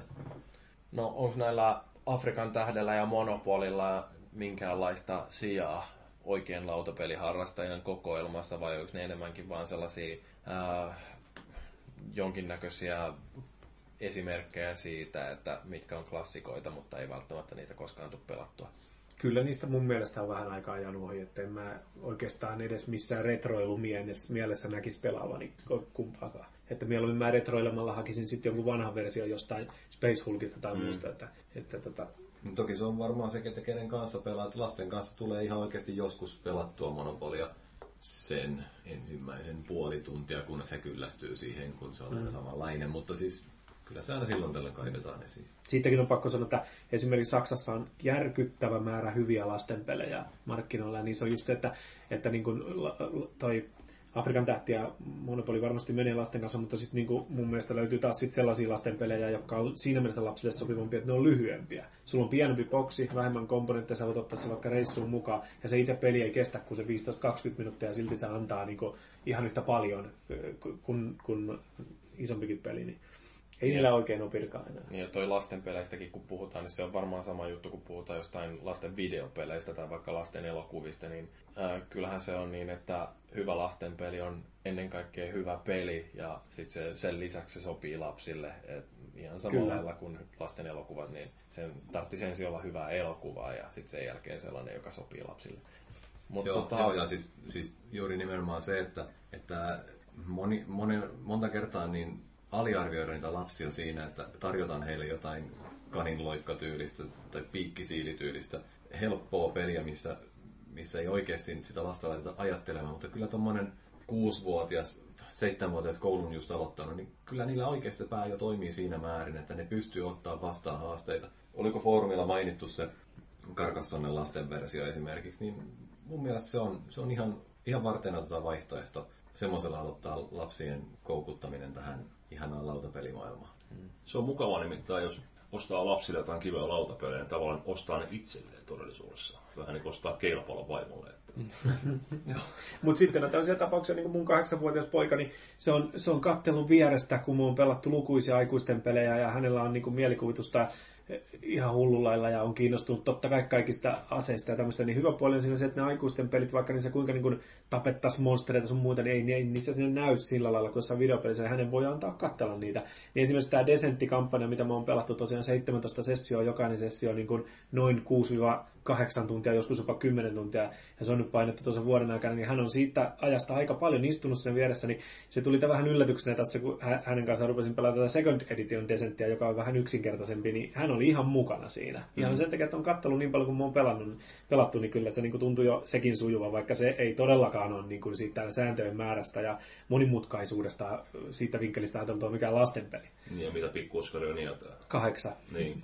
Niin, no se on varmaan just niin, että sellaiset aikuiset, joilla ei ole hirveästi tekemistä justiin ton niin kuudesta kymmeneen vuotiaiden lasten kanssa, niin niillä saattaa olla hirveä sellainen äh, aliarviointi siitä, että mihin mm. lapset oikeasti pystyy, koska lapsethan ne oppii hirveän nopeasti asioita, äh, tajuaa asioita paljon enemmän kuin niistä pystyisi päälle päin äh, katsoen epäilemään. Että se, se on vaan niin äh, oikeastaan varmaan enemmän kiinni siitä, että miten isoja haasteita haluaa lapsille antaa, niin siitä kiinni se, että mihin ne pystyy.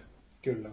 Mutta tota, äh, se kakaroista, näitä lautapelejä, niin niitä kun käsittelee, niin varmaan voisi olla hyvä yrittää jotenkin ryhmitellä, että minkälaisia lautapelityyppejä on. Muistan, että Hapsuka, sä oot joskus sanonut, että äh, on, niin kun, on sellaista amerikkalaista koulukuntaa ja saksalaista koulukuntaa, muistanko oikein? Joo, kyllä. Et tota, jos niin tekisi ensin tällaisen karkean jaon kahteen, niin äh, miten luonnehtisit näiden kahden ryhmän eroa?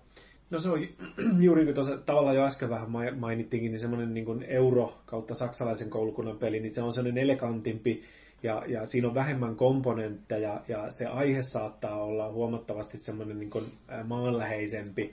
Voi olla joku maanviljely, niin kuin Agricola-nimisessä pelissä, ja, ja sitten siinä on semmoinen pieni pläntti, johon, johon ensin pikkasen maata möyritään ja sitten istutetaan siihen ja se kohta kasvaa vihanneksia ja yritetään niillä ruokkia perhe ja, ja selvitä vuodesta toiseen. Ja, ja, ja tota, niissä, on, niin kun, niissä on paljon taktisuutta ja, ja niiden niin kun, masterointi vaatii aika paljon ja, ja siinä, niissä usein sitten niin kun, kokeneempi pelaaja kyllä voittaa sen, sen tota, kokemattomamman. Että ne on siinä mielessä saattaa olla jopa aika, aika osa niistä ankariakin. Kun taas tänä amerikkalainen koulukunta on enemmän semmoinen niin kepeästi otettava, mutta komponentteja saattaa olla silti ihan pirusti. On paljon miniatyyrejä, paljon noppia, jolla heitetään, taistellaan paljon enemmän, saattaa olla tankkia ja pikku miniatyyriä, lauta täynnä. Ja, ja onnella, niin kuin, mistä Japi Poju tuossa jo viittasikin, niin on paljon suurempi merkitys näissä amerikkatyylisissä peleissä. Että puhutaan tämmöistä Dice Fest-tyylisistä, missä niin kuin noppaa viskotaan sitten enemmänkin ja monstereita kaatuu. Joo. No sitten toinen jako on tämä pelaajat toisiaan vastaan ja pelaajat lautaa vastaan, tai ehkä siellä voi olla tässä jälkimmäisessä myöskin sellaiset, jossa yksi pelaaja sitten on jonkinnäköinen Dungeon Masteri tai muu sellainen haltija, niin, niin tota, näistä varmaan kiinnostaa erityisesti nämä ö, yhteistyöpelit, että minkälaisia ne on ja miten siellä on toteutettu se, että pelaajat voi yhdessä pelata sellaista lautaa vastaan, jolla ei tarvi välttämättä olla edes nimettyä ohjaajaa. No se on, se on tosiaan niin, niinkin yksinkertaisesti, että siinä on niin pelimekaniikat, jotka, jotka sitten hoitelee sitä, sitä haasteen lisääntymistä laudalla. Että tämmöiset niin me pelattiin tänään tuota tulipalohommaa, niin siinä oli yksinkertaisesti niin, että joka kerta kun pelaaja liikkuu, se miettii sen oman siirtonsa, millä se sitä tulipaloa sammuttaa. Ja jokainen pelaaja vuorollaan käy tekemässä niitä sammutustoimenpiteitä tai raahaamassa uhreja turvaa. Mutta jokaisen pelaajan vuoron lopussa hän heittää yhden heiton nopalla, jolla sitten ilmestyy tulipesäkkeitä tiettyyn paikkaan taloon. Ja sitten siinä on tämmöisiä niin kun sitä asiaa kiihdyttäviä seikkoja, kuin tämmöisiä, niin, miksi näitä sanottiin, hotspotteja, jo, ja niihin kun osuu tulipalo, niin, niin sitten heitetäänkin uudestaan, jolloin sitä tuleekin vaan niin kuin enemmän ja enemmän sitä tulta sinne. Niin se voi olla yksinkertaisimmillaan tämmöinen, että se on sitä nopaheittoa siinä omien vuorojen välissä. Mutta sitten on, sit saatetaan pyörittää jotain korttipakkaa, mistä ilmestyy tiettyjä haasteita, niin kun joka vuoron jälkeen käännetään uusi kortti ja katsotaan, mikä haaste sieltä tulee. Se voi olla tällaisia, mutta aina se on joku tämmöinen pelimekaniikkaan liittyvä asia. Ja sitten niissä hyvin usein on niin kun, se tavallaan vaikeustaso, että niissä on aina se semmoinen niin entry level tyylinen vaikeustaso, joka on usein helppo päihittää, mutta sitten sitä saadaan niinku graduaalisti lisättyä niitä vaikeustasoja. Sinne aina ilmestyy joitain kortteja vähän enemmän tai pakka kertaa pikkasen nopeammin. Tai niin tässä tapauksessa sinne tehtäisiin niitä hotspotteja enemmän ja, ja enemmän niitä räjähtävää materiaalia sisältäviä juttuja tässä tulipalopelissä. Ja, et niissä yleensä aina löytyy monta vaikeustasoa, joista sitten se vaikein on jo tosi vaikea. Että siinä täytyy todellakin niinku pelaajien optimoida ne siirtonsa viimeisen päälle, että sen saa päihitettyä. Hmm. Niin tämähän oli justiin sillä mielenkiintoinen äh, tämä Flashpoint, eli tämä tällainen tulipalon sammutuspeli, niin musta siinä oli hauska se, että äh, on otettu tuollainen tosimaailman ilmiö, eli äh, pelastustoiminta, jossa niin yritetään saada ihmisiä ulos palavasta talosta ja samaan aikaan hallita sitä tulipaloa. Et miten varsinkin siinä lopussa, kun sit yhtäkkiä näkee, että niitä alkaa olla niitä palopesäkkeitä joka paikassa, ja me oltiin niinku ihan sillä, että jee, että nyt tämä homma on klaarattu täysin, että me saadaan kaikki ihmiset tuolta elävinä pihalla. Ja sitten siinä ei tarvinnut kun yhtäkkiä kaksi sellaista vuoroa, että niin, niin, äh, oliko niin, että minä liikuin ja mun jälkeen Hartsukka liikku. Ja näiden kahden vuoron aikana se palo niin kuin sellaisesta selkeästi hallittavan näköisestä räjähti täydellisesti käsiin. Ja se, että miten tällainen tosielämän ilmiö saadaan jotenkin äh, kuvattua tuollaisessa lautapelissä, niin ainakin mun mielestäni se oli aika hieno. Mä en tiedä, mitä sä oot Valuukin mieltä tosta, että äh, tuliko siitä sellainen fiilis, että tämä olikin oikeasti aika tulipalon kuvaus. Siis joo, siinä oli sikäli, että aluksi, alussa kun peli alkoi, niin oli vähän tulipaloa siellä sun täällä. Ja näytti vähän vaikealta tilanteelta, mutta mistä kun peli lähti sitä eteneen, niin yhtäkkiä saatiinkin se sellaiseksi niin kuin nimenomaan hallitun näköiseksi.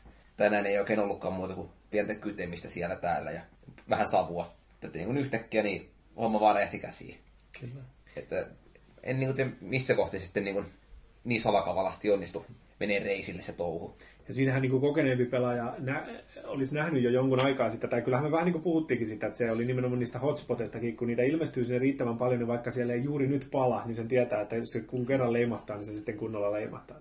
Mutta se oli, tämä oli tavallaan niin kuin aika teemallinen peli, ja tässä on toinen hyvä jako näissä lautapeleissä on se, että onko ne abstrakteja vai erittäin teemallisia tai jotain sitten väliltä. Ja tämä on ollut semmoinen, mikä mulla on ollut aina mieltymys, että mä oon tykännyt peleistä, mitä enempi niissä on sitä teemaa läsnä, niin sitä parempi. Että ei niin, että on tehty abstrakti peli, johon on sitten jälkikäteen liimattu se teema. Että hyvä esimerkki siis tällaisesta erittäin abstraktista pelistä on sakki. Että siinähän periaatteessa on taistelukenttä, jossa on kuninkaat ja niiden kuningattaret ja kaikki sotajoukot ja sitten siinä ympärillä nämä lähetit ja ratsut. Ja sitten on niitä äh, tota, varsinaisia sotilaita se rivi siinä, mutta eihän se nyt ihan oikeasti siis sinänsä siis sotaa kuvaa. Mm. Mutta, mutta tosiaan tämä on niin se toinen ääripää, missä niin jokainen pelimekaniikka on tehty nimenomaan siitä vinkkelistä, että se mahdollisimman tarkasti kuvailee, vaikkakin nyt tämmöisillä puupalikoilla, mutta se näyttää siltä ja se noudattaa niin samaa kaavaa, miten tuli leviä. Ja, ja se, että me haluttiin pelata koopi, niin niitä olisi ollut monta siellä meillä kotona, mutta mä valittiin tämän sen takia, että tota, tässä on just teemaa eniten, se on mulla ollut niin lähellä sydäntä. Et jos joku on kiinnostunut todella haastavasta ja hyvästä koopista, niin Ghost Stories vaikeimmilla tasoilla, niin nostan hattua, jos pystytte pelaamaan sen voittaen, mutta se ei ole lähellekään näin teemallinen. Sen takia halunnut sitä esimerkiksi tänne tuoda. Yksi, mikä mua on jollain tavalla kiehtonut, kun sä oot puhunut näistä äh, lautapeleistä, niin siellähän on tämmöinenkin, äh, voisiko sitä sanoa alakulttuuriksi, että äh, on tämmöinen lautapeli, jossa pelaajat pelaa toisiaan vastaan, mutta sitten niihin kehitetään sellaisia sääntömuunnelmia, että se onkin yhtäkkiä mahdollista pelata yksinään lautaa vastaan, niin voiko kertoa tällaisista peleistä jotain?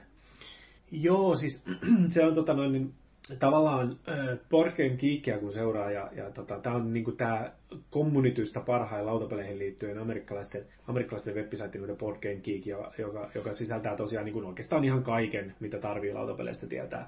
Niin siellä on hauska, hauska kun tota, ilmestyy joku uusi peli, ja sitä hehkutetaan, aika usein sitten itsekin tulee mentyä sinne, niin mun käyntikerrat siellä uuden pelin liittyen on aika usein niitä, että menee katsomaan, että onko siellä tullut jotain FAQta tai jotain sellaista, mitä sääntöjä on muuttunut. Ja totta kai ennen pelien ostoa mä käyn katsomaan sieltä niin arvosteluja ja niiden perusteella muodostan mielipiteitä, sitten ostan pelin. Sen jälkeen käyn katsomaan, että onko jotain sääntöjä, mitä on siellä tulkittu eri lailla, tai että huomaisiko sieltä, että on itse pelannut jotain juttuja väärin tai muuta.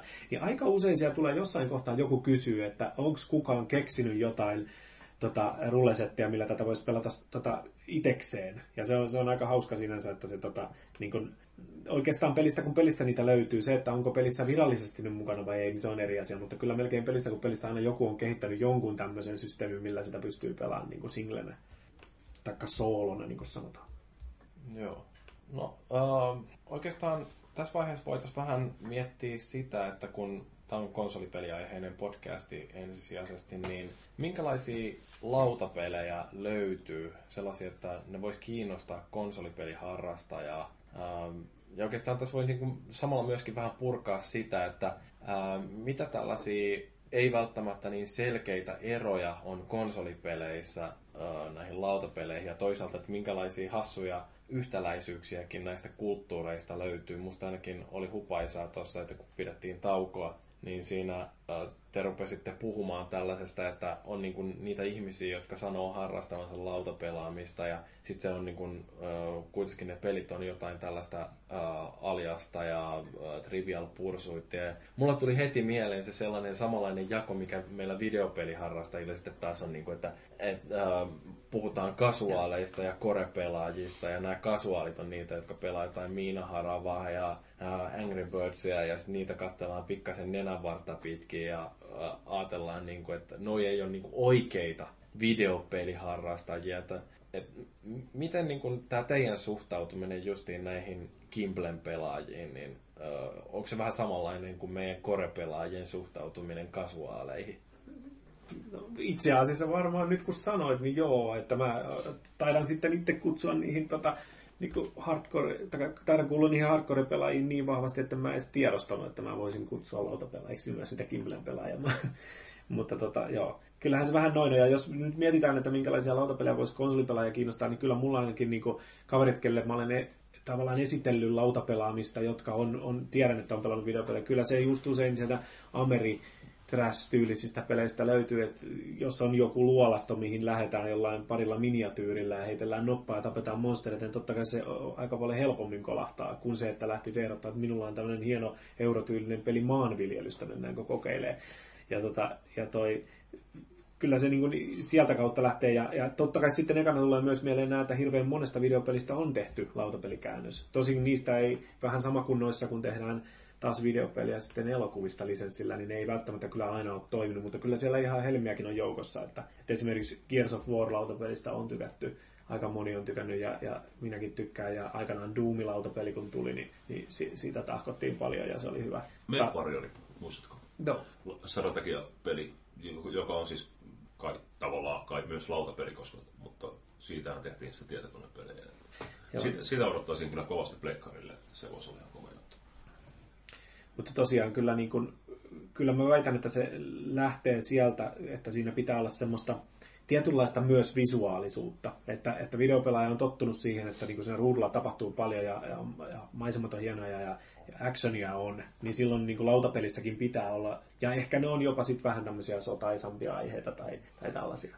Niin aika paljon videopelit on sellaisia, että siellä tullaan katettuun pöytään, ei tarvitse itse nähdä minkäänlaista vaivaa, niin se, että tämmöisen jonkun lautapeli session aloittaminen sillä, että ensimmäinen puolitoista tuntia laitetaan nappeja paikalleen, että päästään aloittamaan se pelaaminen, niin se ei välttämättä ole kauhean houkutteleva ensikosketus, ja se voi olla, että se jää myöskin viime kosketuksessa. Mm. Siinä mielessä voi olla parempi, että se peli, josta lähdetään tutustumaan, on sitten enemmän tuollaista vähän yksinkertaisempaa luokkaa. Kyllä, ja sitten tosiaan se, että ei ole, ei ole tutoriaalia, jonka voit niin käynnistää ja se peli ohjaa sua automaattisesti. Parhaimmillaan meillä ne tutoriaalit on sitä, että jos on peli, mihin mä oon tutustunut ja mun kaverit tulee pelaa, niin mä oon ikään kuin se, joka kertoo sen tutoriaalin siinä. Mm. Ja silloin pääsee hyvin. Mutta tänään oli hyvä esimerkki siitä, että me pelattiin peliä, mitä mä itse olin pelannut pari-kolme vuotta sitten viimeksi.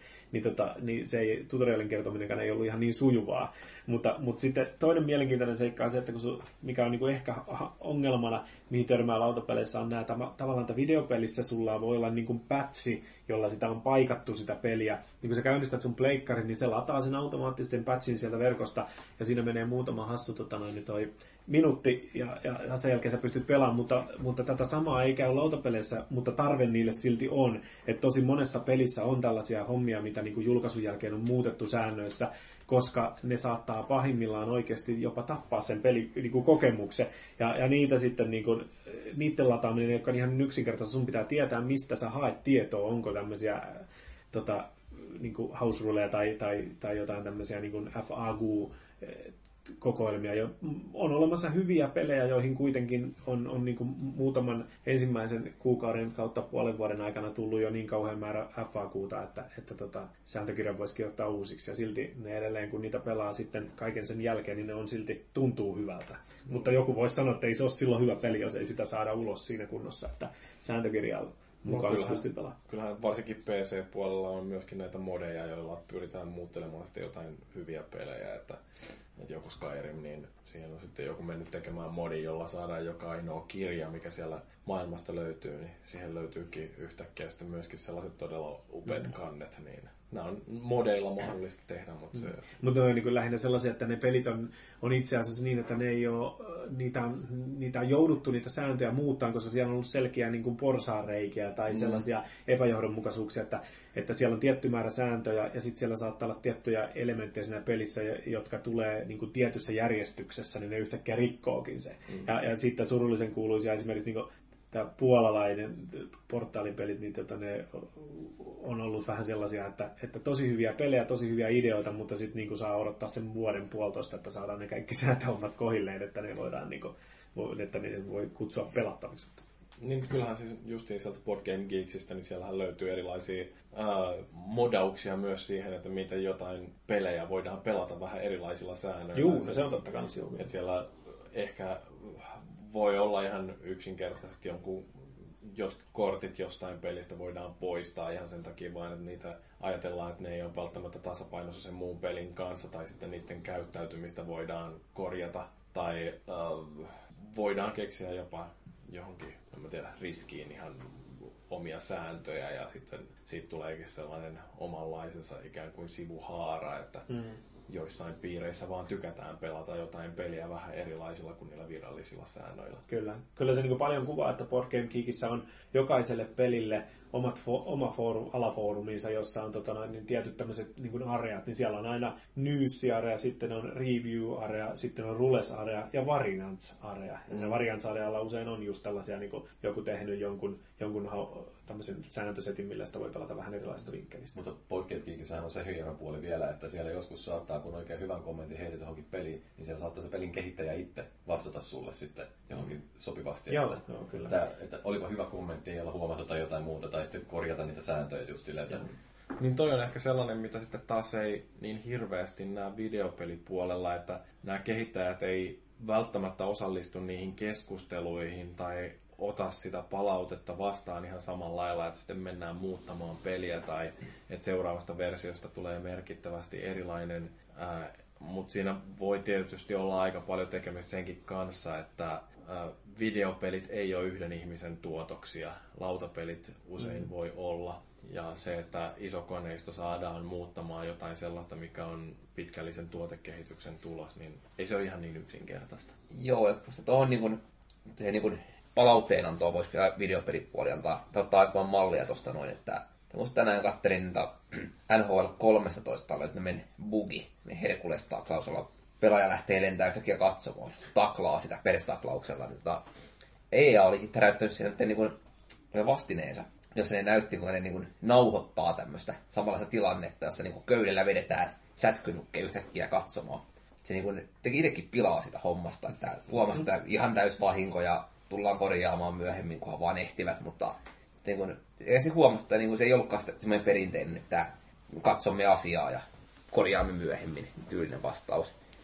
Tuommoista niin kuin, tullaan niin kuin lähemmäs pelaajia, niin sitä voisi kyllä ottaa selkeästi oppia Kyllä. autopelipuolelta. Kyllä, koska se on oikeasti totta, niin kuin Japi sanoi, että oikeasti sä voit kysyä siellä Board Geekin foorumeilla siellä rullesosastolla, jos sua askarruttaa joku tietty kombinaatio, että kun näin käy tässä juuri tilanteessa, niin kuuluuko se tulkita näin vai näin. Ja siellä on sellaisia aktiiviharrastajia, jotka sitten vastailee siihen ja ne usein laittaa sen siihen, sillä me, hänen mielestään se on näin, mutta en ole aivan varma. Niin ei, se ole, ei se ole kovinkaan tavatonta, että jossain vaiheessa sinne se itse designeri kirjoittaa, että tämä ja tämä, mitä toi vastasi, on täysin oikein.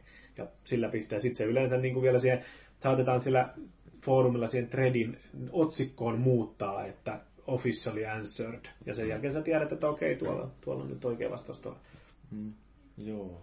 Musta nämä on myöskin niinku hauskoja, että mitä tässä keskustelun aikana havaitsee tällaisia yhtäläisyyksiä tässä ähm, lautapeli- ja videopelimaailmassa, että tämä mitä sä Hartsoka puhuit tästä abstrakteista peleistä versus teemalliset, niin mulle tulee mieleen tämä, mitä me ollaan puhuttu joskus aikaisemmin podcasteissa, että on tällaisia mekaniikkapohjaisia pelejä ja sitten toisaalta sellaisia tarinavetoisia pelejä ja mm. mä selkeästi enemmän tykkään justiin niistä tarinavetosista peleistä, vaikka sitten toisaalta on olemassa sellaisia ihan älyttömän hyviä mekaniikkapohjaisia, niin kuin joku Super Stardust tai Tetris on tosi hyvä esimerkki just sellaisesta mm. mekaniikkapohjaisesta pelistä, jossa ei ole minkäännäköistä tarinaa eikä sille oikeastaan Se joku. Spider-Man-versio oli sellainen, missä se seittilinkoilu oli vaan niin perkeleen kiva, että sitä jaksoi niin tehdä, Joo, vaikka siinä oli ihan kökkö se tarina. Ja oikeasti ne tehtävätkin oli vähän kökköjä. Mm. Mutta Mutta joo, siis kyllä niin kun justiin näissä maailmoissa on yllättävän paljon tällaisia yhtäläisyyksiä, jos mm. niitä vaan rupeaa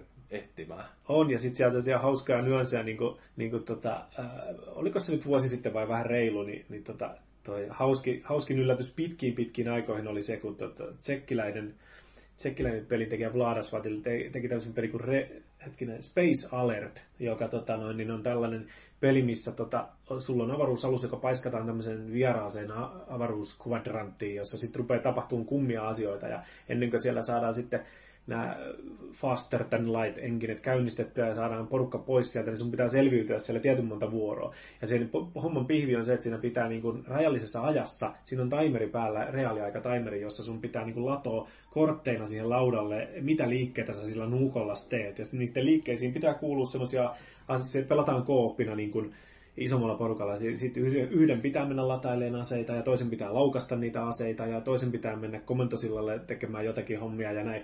Ja, ja koko homma perustuu siihen, että sä reaaliajassa reagoit niihin ja sitten sen pelin jälkeen sä katot ikään kuin sä turvavideokameralta kattelisit sitten siellä command baseissa, että mitä siellä oikeasti tapahtui. Ja sitten siinä pelataan sitten ne vuorot järjestyksessä ja huomataan, että sieltä unohtuu tehdä monia juttuja ja ja tota, hyvin mielenkiintoinen peli sinällään jo, mutta sitten siihen tuli lisäosa, joka tarjosi pikkasen lisää sitä samaa, ja kaupan päälle trofyt. Että siinä oli ihan oikeasti achievementit. Mulla oli todella hauskaa, koska olin silloin juuri erittäin innostunut myös pleikkarilla trofeista. Niin siinä oli sitten, mutta harmittavaa sinänsä, että ne oli muistaakseni siinä nimellä achievements.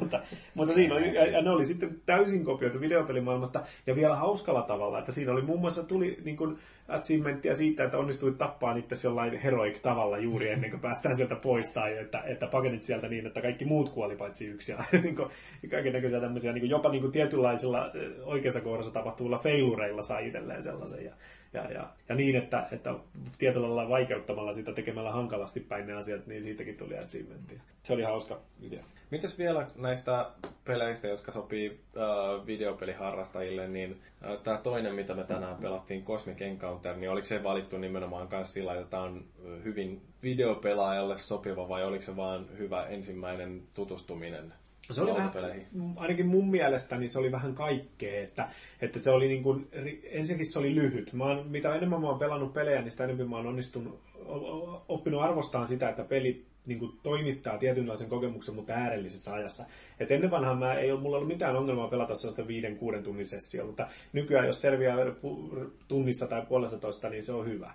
Et se on tosi niin kuin, siinä mielessä lyhkäinen peli. Ja, ja tota, mutta sitten siinä on myös sellaista hauskaa player-interaktioa, että siinä joudutaan tekemään liittoja kavereiden kanssa ja sitten niiden samojen kavereiden kanssa kohta niitä puukotetaankin selkään. Ja, ja tota, siinä on vähän kaikkea. Plus, että niin kuin Markus sanoi, että siinä on tosiaan toi niin 80 pelattavaa rotua, joista valitaan sen neljä tai viisi yhteen peliin, niin siinä on niin kuin joka kerralle vähän niin kuin mm. uutta. Että sä saat, jos ihminen pelaa sitä ekaa kertaa, niin se voi tykätä siitä, ja sen pelin jälkeen sille voi lyödä sen 80 rodun pakan koodaan ja sanoa, että katsopa siitä, mitä muita sieltä löytyy, niin niitä on hauska sen pelin jälkeen lueskella ja katsoa, että ai täällä on mm. tällaisiakin mahdollisuuksia. Miettiä, kuinka ne olisikin vaikuttanut siihen pelin lopputulokseen tai että toiminut kombinaatiossa niihin muihin hahmoihin. Mm. Joo, kun kuuntelin niitä esimerkkejä niistä muista roduista, niin vaikutti kyllä aika monipuolisesti olevan siellä, että niin kuin muuttaa pelin luonnetta ihan täysin osa niistä. Joo, kyllä. Ja se justiin, että mikä äh, tuossa Cosmic Encounterissa, niin se on kaikista näistä peleistä, mitä me ollaan nyt erinäisissä meidän lautapeli-illoissa kokeiltu, niin siinä ehkä kaikkein selkeimmin näkyy justiin se, että kun säännöt esitetään todella äh, lyhyesti ja ne on helppo oppia, mutta kun jokainen näistä 80 rodusta ne rikkoo niitä sääntöjä jollain hyvin täsmällisellä tavalla. Ää, ja sitten se peli niin kuin ihan yksittäisenä kokeiluna, se on ihan hauska, mutta sitten kun sitä enemmän pelaa, niin sitä oppii huomaamaan, että ää, miten se muuttuu se luonne aivan täydellisesti silloin, kun sinne lätkästään jotkut neljä eri rotua, kun on neljä pelaajaa pelaamassa. Että se kaksi peräkkäistä peliä voi olla luonteeltaan ihan täysin päinvastaisia. Ja musta se on justiin hauskaa tuossa tällaisissa lautapeleissä, jotka, joissa tietoisesti rikotaan niitä sääntöjä, että se tekee niistä pelikerroista vaan niin omanlaisiansa. Ja se on yksi semmoinen, mitä aika vähän näkee videopeleissä, että, että jokin peli, niin puhutaan tästä uudelleenpeluarvosta, niin sitä ei kauhean paljon näe, varsinkaan näissä tarinavetoisemmissa, mutta sitten, että jos otetaan jotain sivilisaationeja tai muita, niin niissä tietysti, että kun se ö, lähtee jostain tietystä tilanteesta ja sitten muiden pelaajien toiminta vaikuttaa siihen, että miten se ö, kerronta siinä etenee, niin siitä voi tulla erilaisia kokemuksia, mutta kuitenkin se on aika rajallinen se permutaatioiden määrä. Kyllä. Ja siinä Cosmic Encounterissa on se, se justi hauskaa, että tai tavallaan lautapeleissäkin on tarkoitus tehdä, puhutaan paljon balanssista, että, että kuinka se on niin kuin eri puolten välillä balanssissa, niin on tarkoitus usein tehdä niin, että sitten matsista tulisi reilu, mutta tässähän siihen ei tietenkään ole ihan täysin mahdollista, kun jos on 80 eri rotua ja niistä voidaan mikä tahansa kombinaatio valita. Mutta toisaalta se vähän katoo siinä se, se niin sekin etu, koska siinä on kuitenkin tämä systeemi, millä päätetään, kenen kimppuun hyökätään, niin se taas on semmoinen, joka, joka arvotaan sen tietynlaisen pakan avulla. Kort, korttipakasta vedetään ja sieltä tulee vuorotellen niitä, niin se vähän tasoittaa sitä, ja, ja, mutta toisaalta eipä tota nyt voi niinku rehellisesti pitääkään minään semmoisena pelinä, missä niinku voitaisiin pelata vaikka niinku maailmanmestaruus mestaruuskisat, että kyllä siinä niin paljon on sitä onnea ja muuta sellaista, että, että, mutta sen takia se onkin minun mielestä hyvin viihdyttävä peli. No mutta Japi, tästä onnen merkityksestä näissä lautapeleissä, niin, niin äh, siitä me puhuttiin vähän ennen nauhoituksen aloittamista. Sulla oli oma mielipite siitä, että miten tämä äh, onnen eliminointi periaatteessa elementtinä tuolla peleissä, niin se ei ole välttämättä pelkästään hyvä ajatus. Niin onnen eliminointi, eli että pyritään siihen, että että se on puhdasta taktiikkaa ja kaikki, kaikki siirrot on mietittävissä etukäteen mahdollisimman pitkälle.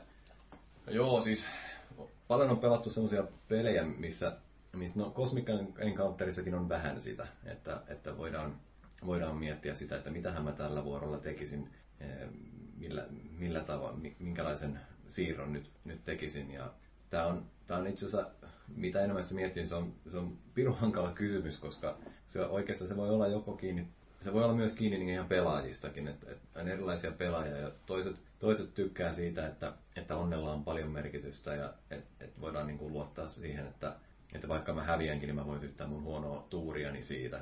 Ja sitten, sitten nämä, nämä taas sitten nämä vähän niin sanotusti advance-pelaajat, niin ne, ne sitten ehkä, ehkä mieluummin toivoo just, että, että se pelkästään taito ratkaisee. Että, mutta siinä on just se ongelma, että kun taito ratkaisee, niin se niiden vuorojen miettiminen venyy äärimmäisyyksiin. Ja se rupeaa haittaamaan sitä pelikokemusta siinä vaiheessa, kun saat sen 15 minuuttia miettinyt, että mitä, mikähän nyt olisi kaikista optimaalisin, optimaalisin siirto.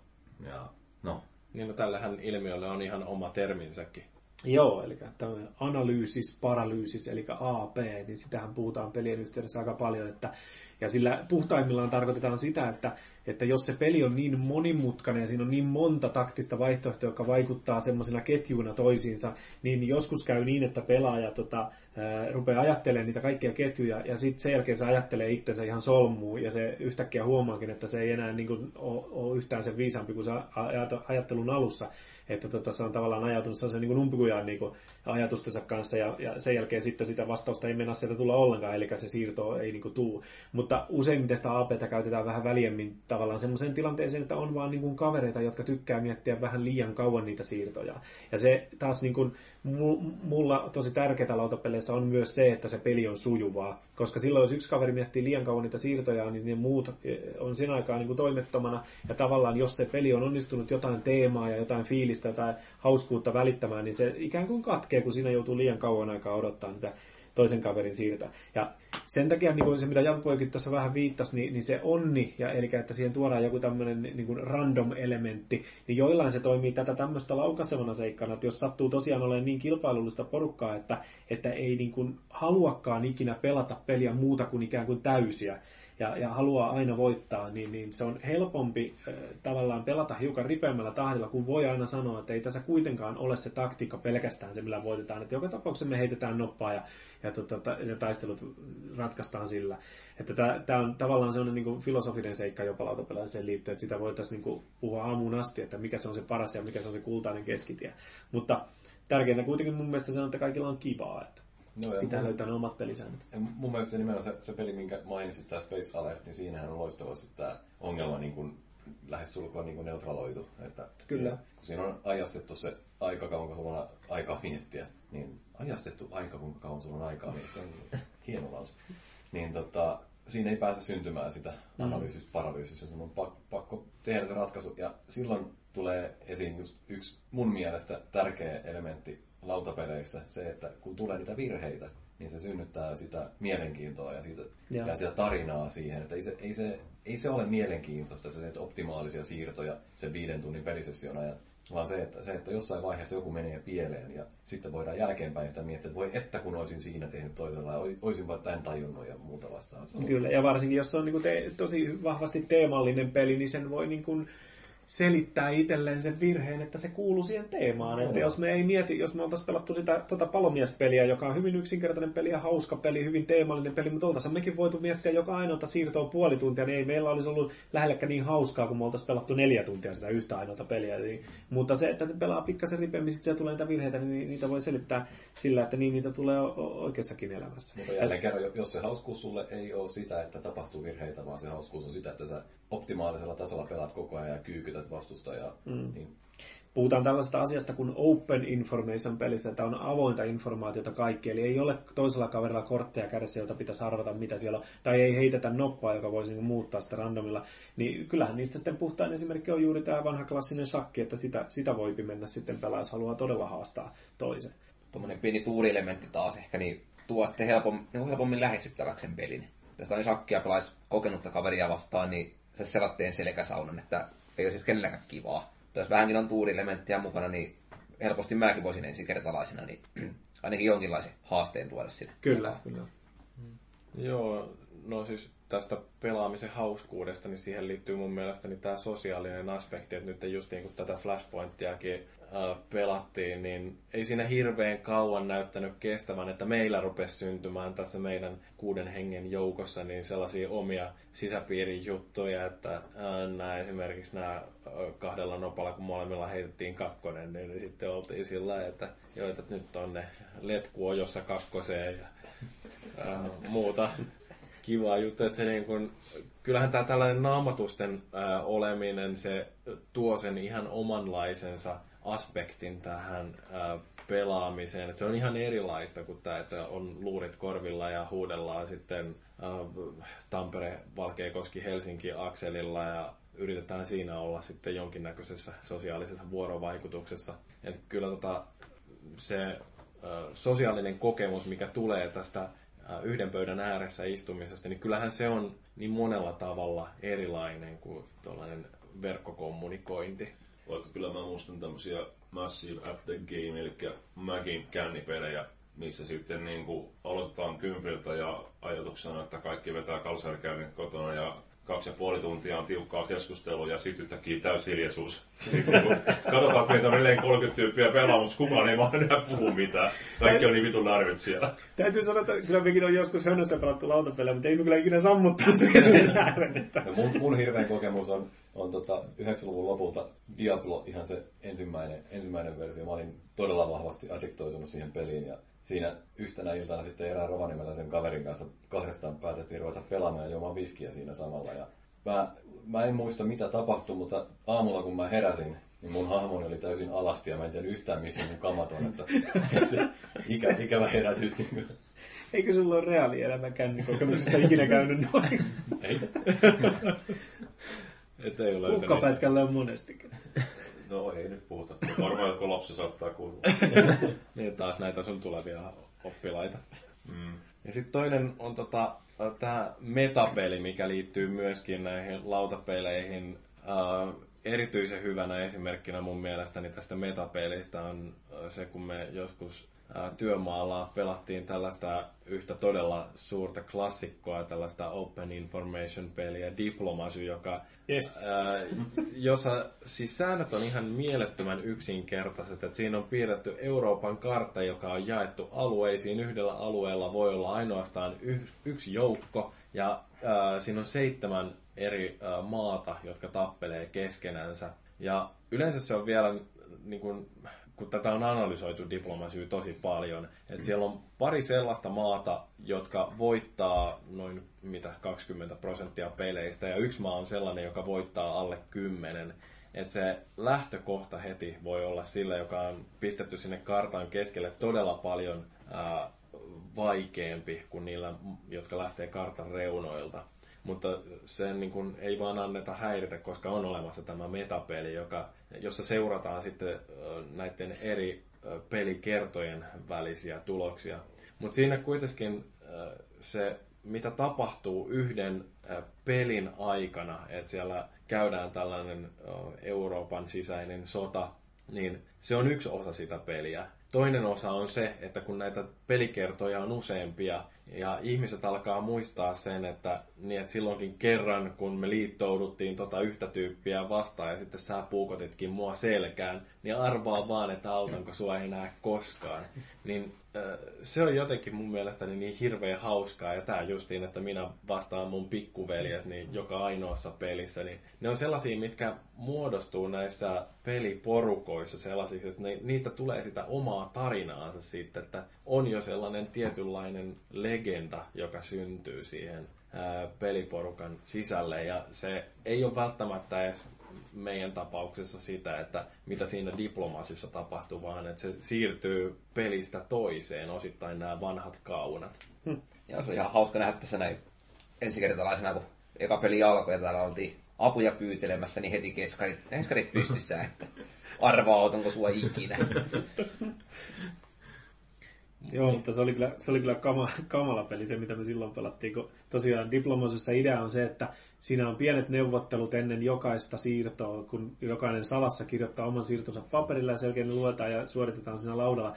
Pelin tekijä on tarkoittanut, että niissä on tämmöinen niin kuin viiden minuutin noin, vai en muista mikä se, Se tarkka aika, diplomatiavaihe. diplomatiavaihe, jossa sitten ehtii kyllä puukottaa selkään joo, mutta kun me saatiin fix idea, että me pelataan sitä sähköpostin välityksellä niin, että meillä on, oliko kaksi siirtoa viikossa. Joo, että siellä oli aina tiistaisin ja perjantaisin taisi olla ne siirrot. Niin siinä on monta päivää aikaa sähköpostilla ja puhelimella juonitella, niin sitä juonittelun määrästä tuli kyllä niin käsittämätön, että mä itse asiassa muistan, mulla on erittäin lämmin muista, mä oon istunut tätä matkalla Cambridgeista Lontooseen taksin takapenkillä ja, ja tota, suomeksi pölöttänyt kaverille ummet ja lammet, kuinka tehdään si- hienot siirrot ja, ja sitten selkeä sanon taksikuskille, että puhuin tässä suomeksi paskaa juuri 15 minuuttia. Se kysyi, mikä tuossa on menossa ja selitin tämän tarinan sille, niin se sanoi näin, että ensinnäkin hän ei voi käsittää, että tuommoista peliä voi pelata, että täällä soitellaan ulkomailla. Ja toiseksi, niin onko sulla kavereita ton jälkeen? Joo, se, se, oli kyllä niin kuin, että siellä oikeatkin kaverussuhteet oli kyllä sitten pikkusen katkolla jossain vaiheessa, kun siinä on luottanut toiseen, että eli okei, okay, että minä olen Ranska ja sinä olet Englanti ja nyt yhdessä hyökätään Saksan kimppuun. Ja äh, kun tehdään jotain tällaisia sopimuksia, että me mennään yhtenä rintamana, niin siinä jättää sitten oman sivustonsa suojaamatta, koska luottaa, että ei se kaveri sieltä tule. Ja sitten se ei ole kun se yksi ainoa kohtalokas vuoro, jolloin huomaa, että tämä mun kaverini onkin liittoutunut sen Saksan kanssa mun selkäni takana. Ja sitten siellä niinku multa katoo yhtäkkiä äh, mun viidestä tukikohdastani neljä, joka tarkoittaa, että mä oon käytännössä ruumis siellä kentällä. No siis niinku, äh, miten peliä jatkaa tosta eteenpäin. Ja se on, niin kuin pelin nimikin sanoo, se on diplomatia. Et siinä äh, kun huomaa, että mulla ei ole enää mitään mahdollisuutta voittaa tätä peliä, niin mä katson, että kuka on puukottanut mua kaikkein pahiten selkää ja mä liittoudun sitä vastaan.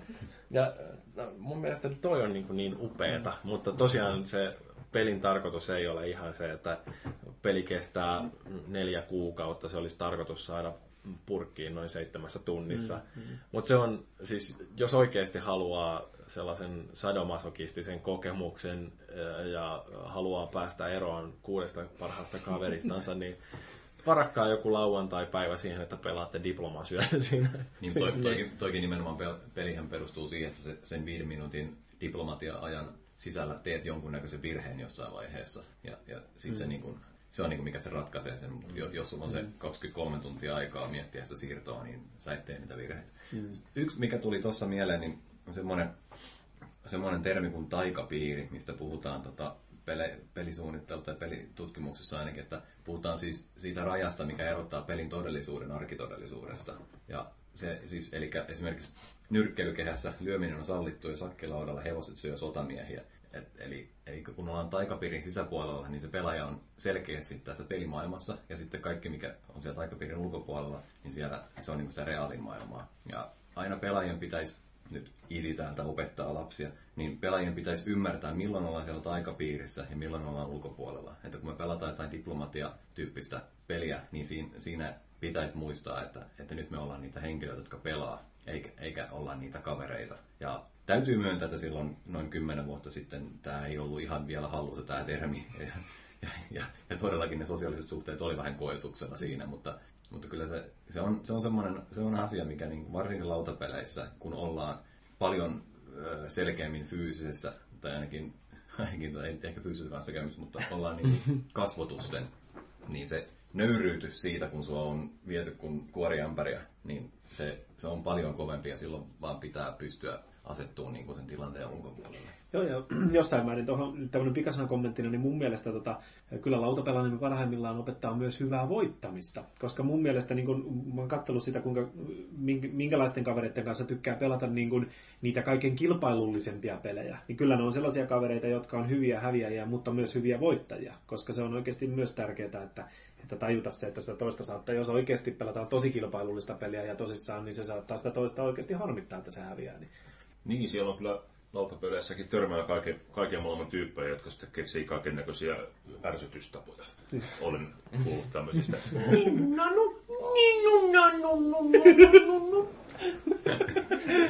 ja tota ääntä kun kuulee sen jälkeen, kun jonkun sivilisaatio on hävinnyt, niin se, tota, hyvin nopeasti peli muuttuu fyysiseksi niin, kanssakäymiseksi. Niin, se varsinkin niin aamuyöstä joskus kahden aikaa, kun muutenkin on silleen vähän väsynyt olo ja tunteet pinnassa, niin toi ei ole se, mitä haluaa kuulla. Ja tästä päästään siihen, että yllättää juuri näiden veljesten keskuudessa, niin se on kaiken rajuinta. Siellä on Price lennellyt kyllä jopa. ja sukkapuikat. Kyllä. No, no, no. Mutta tota, uh, niin, mitähän nyt mulla meni ajatus tässä jotenkin sekasin. Öö, no voitaisiin puhua tässä noista lautapelimessuista, minne te olette nyt lähdössä viikon päästä. Öö, me oltiin tässä Valuikin kanssa Saksassa öö, elokuussa, käytiin videopelimessuilla ja nyt te olette lähdössä Saksaan lautapelimessuille. Kertokaa nyt jotain, minkälaista on käydä Essenissä katselemassa lautapelejä. Joo, eli Essen on tota, Spiele-nimiset messut järjestetään vuosittain ja ne on, niin, ne on käsittääkseni suurin lautapelien tällainen yksittäinen messutapahtuma. Ja, ja sinänsä hassua, että se on nimenomaan Saksassa eikä esimerkiksi sitten Amerikassa, niin se hyvin pitkälti perustuu siellä on pitkä kulttuuri Saksan maalla tuohon lautapelaamiseen. Ja, ja ne on kyllä tosi massiiviset messut ja, ja siellä on hirvittävän määrä, määrä uusia pelejä, kaikki lähes julkaisijat paikalla. Ja se, mikä niistä tekee niin kuin kuluttajan tämmöisen niin hardcore-harrastajan kannalta niin kuin kaikista hienoimmat, niin on se, että ensinnäkin sä pääset näkemään siellä uusia pelejä, sä pääset kokeilemaan niitä, mutta äh, lähes joka standilla niin siellä on myös niitä designereita paikalla, että jos sä menet joltain kysyä, mikä tämä peli on, niin se on hyvinkin todennäköistä, että sulla saattaa se itse pelin suunnittelija tulla selittelemään, että mikä se on ja millainen se on. Ja sitten niitä myydään siellä kuluttajille, että mäkin tein sieltä aika paljon ostoksia, siellä saa niin yleensä sen aina saa halvemmalla hinnalla aika reilustikin kuin mitä se hinta tulee olemaan, kun se aikanaan Suomeen päätyy. Ja, tota, ja sen lisäksi siellä on sitten yleensä niissä jotain spesiaaleja mukana, että saattaa olla pari kolme uutta lisäkorttia tai jotain pieniä uusia miniatyyriä tai muuta tällaista. Ja se on kyllä erittäin niin kuin antoisa pari-kolme päivää, mitä siellä pyöritään ja, ja testaillaan pelejä ja, ja osteskellaan pelejä. Mulla taitaa nyt viides vai kuudes kerta olla, kun sinne, sinne menen.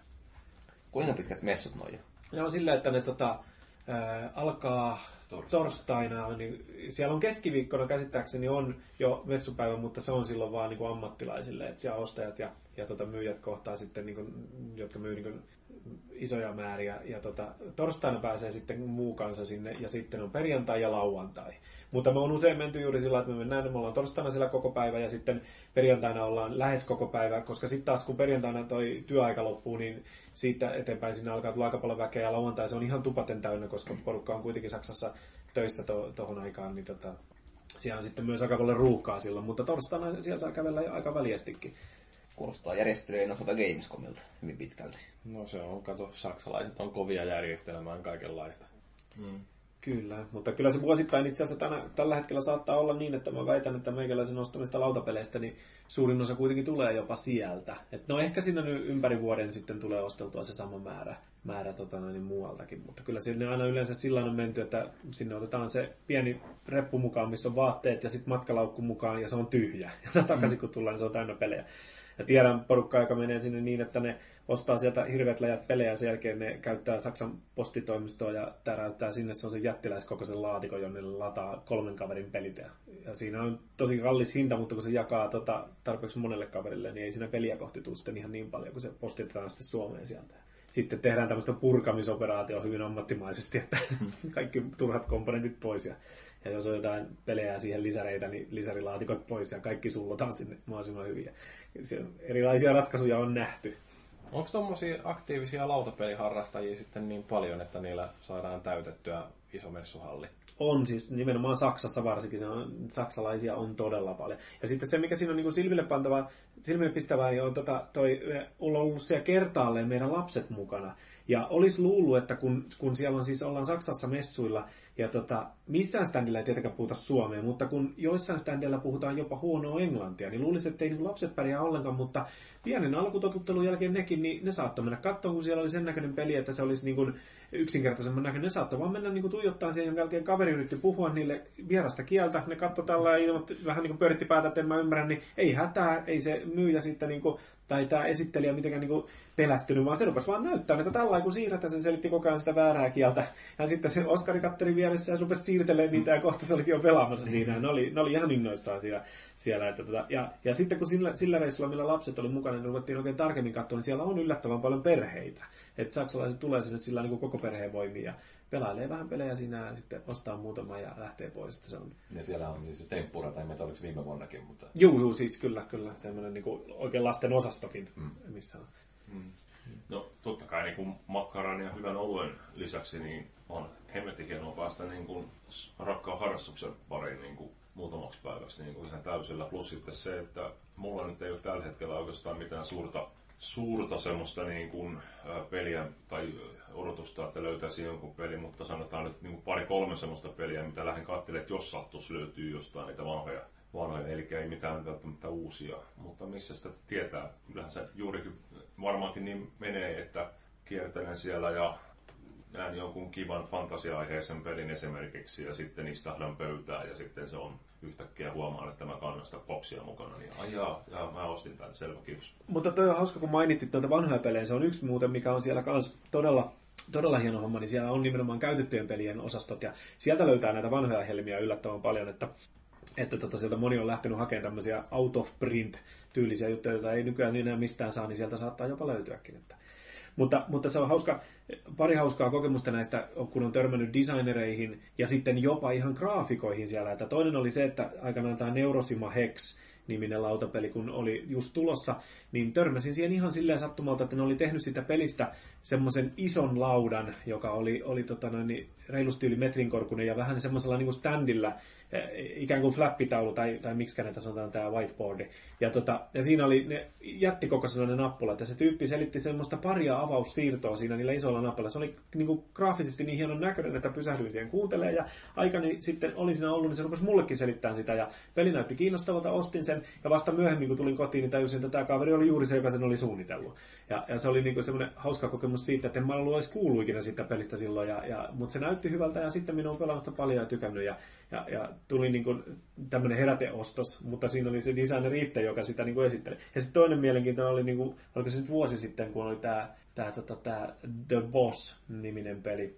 Joo, tai kaksi vuotta sitten. Ka- se oli kaksi vuotta sitten, joo. Niin, tota, niin niin siinä oli taas sillä osastolla, niin se on mafia-aiheinen peli, mutta hyvin pieni ja yksinkertainen peli. Se koko osasto oli yhtä valkoinen kuin se pelin kansi, ja sitten siellä oli tämmöiset mafia-aiheiset puvut päällä, vanhanaikaisesti pukeutuneet, ja me jäätiin Japipojon kanssa katsomaan, että onpa hieno niin kuin, osasto. Sitten katsottiin vähän aikaa peliä ja todettiin, että ei toi nyt niin kuin hassumalta näytä. Ja sitten huomattiin, että siinä on joku kaveri piirtelee niin kuin kovasti, tota, ja ihmiset seisoo sen edessä vähän niin kuin mallina. Ja todettiin, että se sama graafikko, joka on tehnyt ne kaikki kuvitukset siihen peliin, niin se oli siellä paikalla ja se piirsi jokaisen, jos sä ostit pelin, niin jos sä halusit, niin se piirsi sen pelin, pelipaketin sisäkanteen susta sellaisen mafia-aiheisen kuvan, joka oli sitten tosi hienon näköinen, koska kaveri oli aika taitava. Ja sitten se pisti siihen omistuskirjoitukset ja no pitihän se sieltä ostaa, nyt mulla on semmoinen, missä on sitten niinku For Harry ja jotain siinä, meikäläisen näköinen kuva vetää sikaria siinä hyvin mafia-ilmeellä.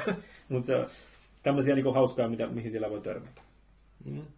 Tota, niin, siellä oli sitten jotain roolipelikamaakin ilmeisesti vielä. Äh, joo, siis sen lisäksi, että siellä on näitä, näitä la, lautapelejä, niin se, se on laajentunut, niin kun sieltä löytää äh, jotain Warhammer-juttuja ja sitten noita joo, joo, kyllä. Fan, fantasiaiheisia, niin äh, siellä on siis ihan kaiken maailman vaatteita, miekkoja, kilpiä, haarniskoita. Siis eihän niitä tietenkään Suomeen sieltä tuo, mutta kyllä niitä oli komea, komea hypistellä huikean, huikean näköisiä. Että kyllä se, kyllä se niin kuin, vaikka se onkin lauta, lautapeli tapahtuma eniten, niin se on tosi, tosi laajalle niin kuin, vähän niin kuin menee genren ulkopuolellekin. Onko siellä, onko siellä hyvän näköisiä cosplay-tyttöjä?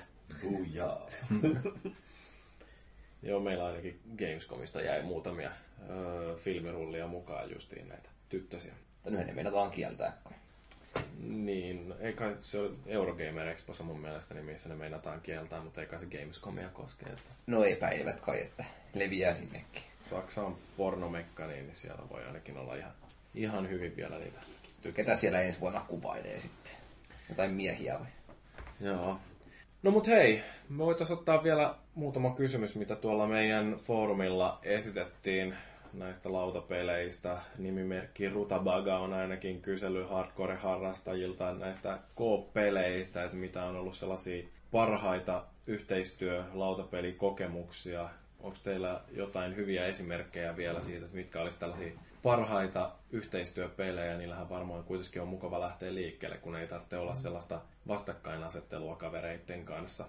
Niin siis kyllä, siihenhän oli heti vastattukin kommentti sinne foorumille, ja siinä oli kyllä lueteltu aika kattava lista hyviä koopipelejä. Että se mikä siinä, niin kuin, sen teki, toi oli yksi syy, miksi toi tuota Flashpoint Fire Rescue tulipalopeliä pelattiin tänään, niin on se, että se ei ollut siinä listassa. Ja tuossa pelissä on selvästi niin kuin se hyvä puoli mun mielestä, että näissä koopeissa on aika usein pikkasen sitä ongelmaa, että joku pelaaja ottaa ikään kuin vallan siinä pöydän ääressä. Se joku pelaaja ehkä tietää sen mekaniikan parhaiten, niin sitten se onkin yhtäkkiä se, joka ohjailee liikaa sitä touhua. Niin tuossa Flashpointissa on yritetty sitä eliminoida sillä, että sillä annetaan niin selkeästi erilaiset roolit niille pelaajille, plus että jos sun roolis jää tarpeettomaksi jossain vaiheessa peliä, niin sä voit vaihtaa sitä. Niin tavallaan ehkä kokee niin kuin enemmän osallistuvansa siihen.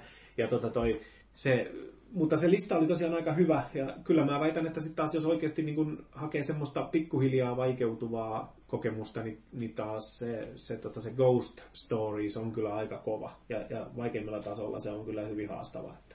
No miten sä rankkaisit ton Gears of Warin, mitä me pelattiin silloin yhtenä iltana, niin sehän on myöskin tällainen... Joo, siis jos, jos mulle sanotaan, että halutaan hyvä kooppipeli, niin mä silloin kyllä melkein lähden katsoa sitä siitä vinkkelistä, että halutaan niin haaste ja sellainen, tota, sellainen missä on niin taktiset elementit kunnossa ja se on niin pelinä hyvin semmoinen solidi. Ja, ja siinä kohtaa nämä on niin Ghost Stories ja nämä on pandemiat ja muut, niin ne on, ne on hyviä. Mutta se on taas sitten semmoinen siinä mielessä viihdyttävämpi amerikkatyylisempi peli, kun siinä räiskitään niitä lokusteja vastaan. Mutta mä pidän siitä kyllä pelinä, että jos, jos haluaa tämmöisen videopeli harrastajan hyvän kooppikokemuksen, niin, niin kyllä se on siinä ihan hyvä. No sitten Rutapaika on vielä uh, pyytänyt, että yhteen lauseeseen tiivistetty mielipide pelistä nimeltä The Campaign of North Africa. Mä katoin sitä vähän. ei, ei ollut aikaisemmin tuttuja, katoin sitä vähän. Ja jos pitää yhteen lauseeseen tiivistää, niin mä sanon vaan, että holy cow. Minkä? Tuntuu olevan aika massiivinen noin, niin kuin, noin niin kuin pituudeltaan. Että tota, Playing Time Portgeekin mukaan 60 000 minuuttia.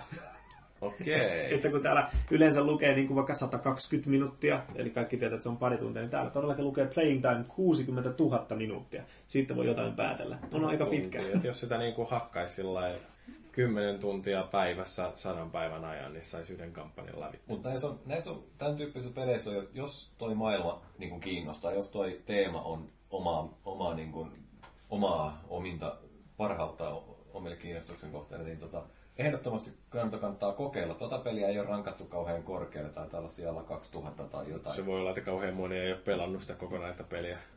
Se voi hyvinkin olla näinkin. Tai pelitesterit, kun oli vanhuuteen.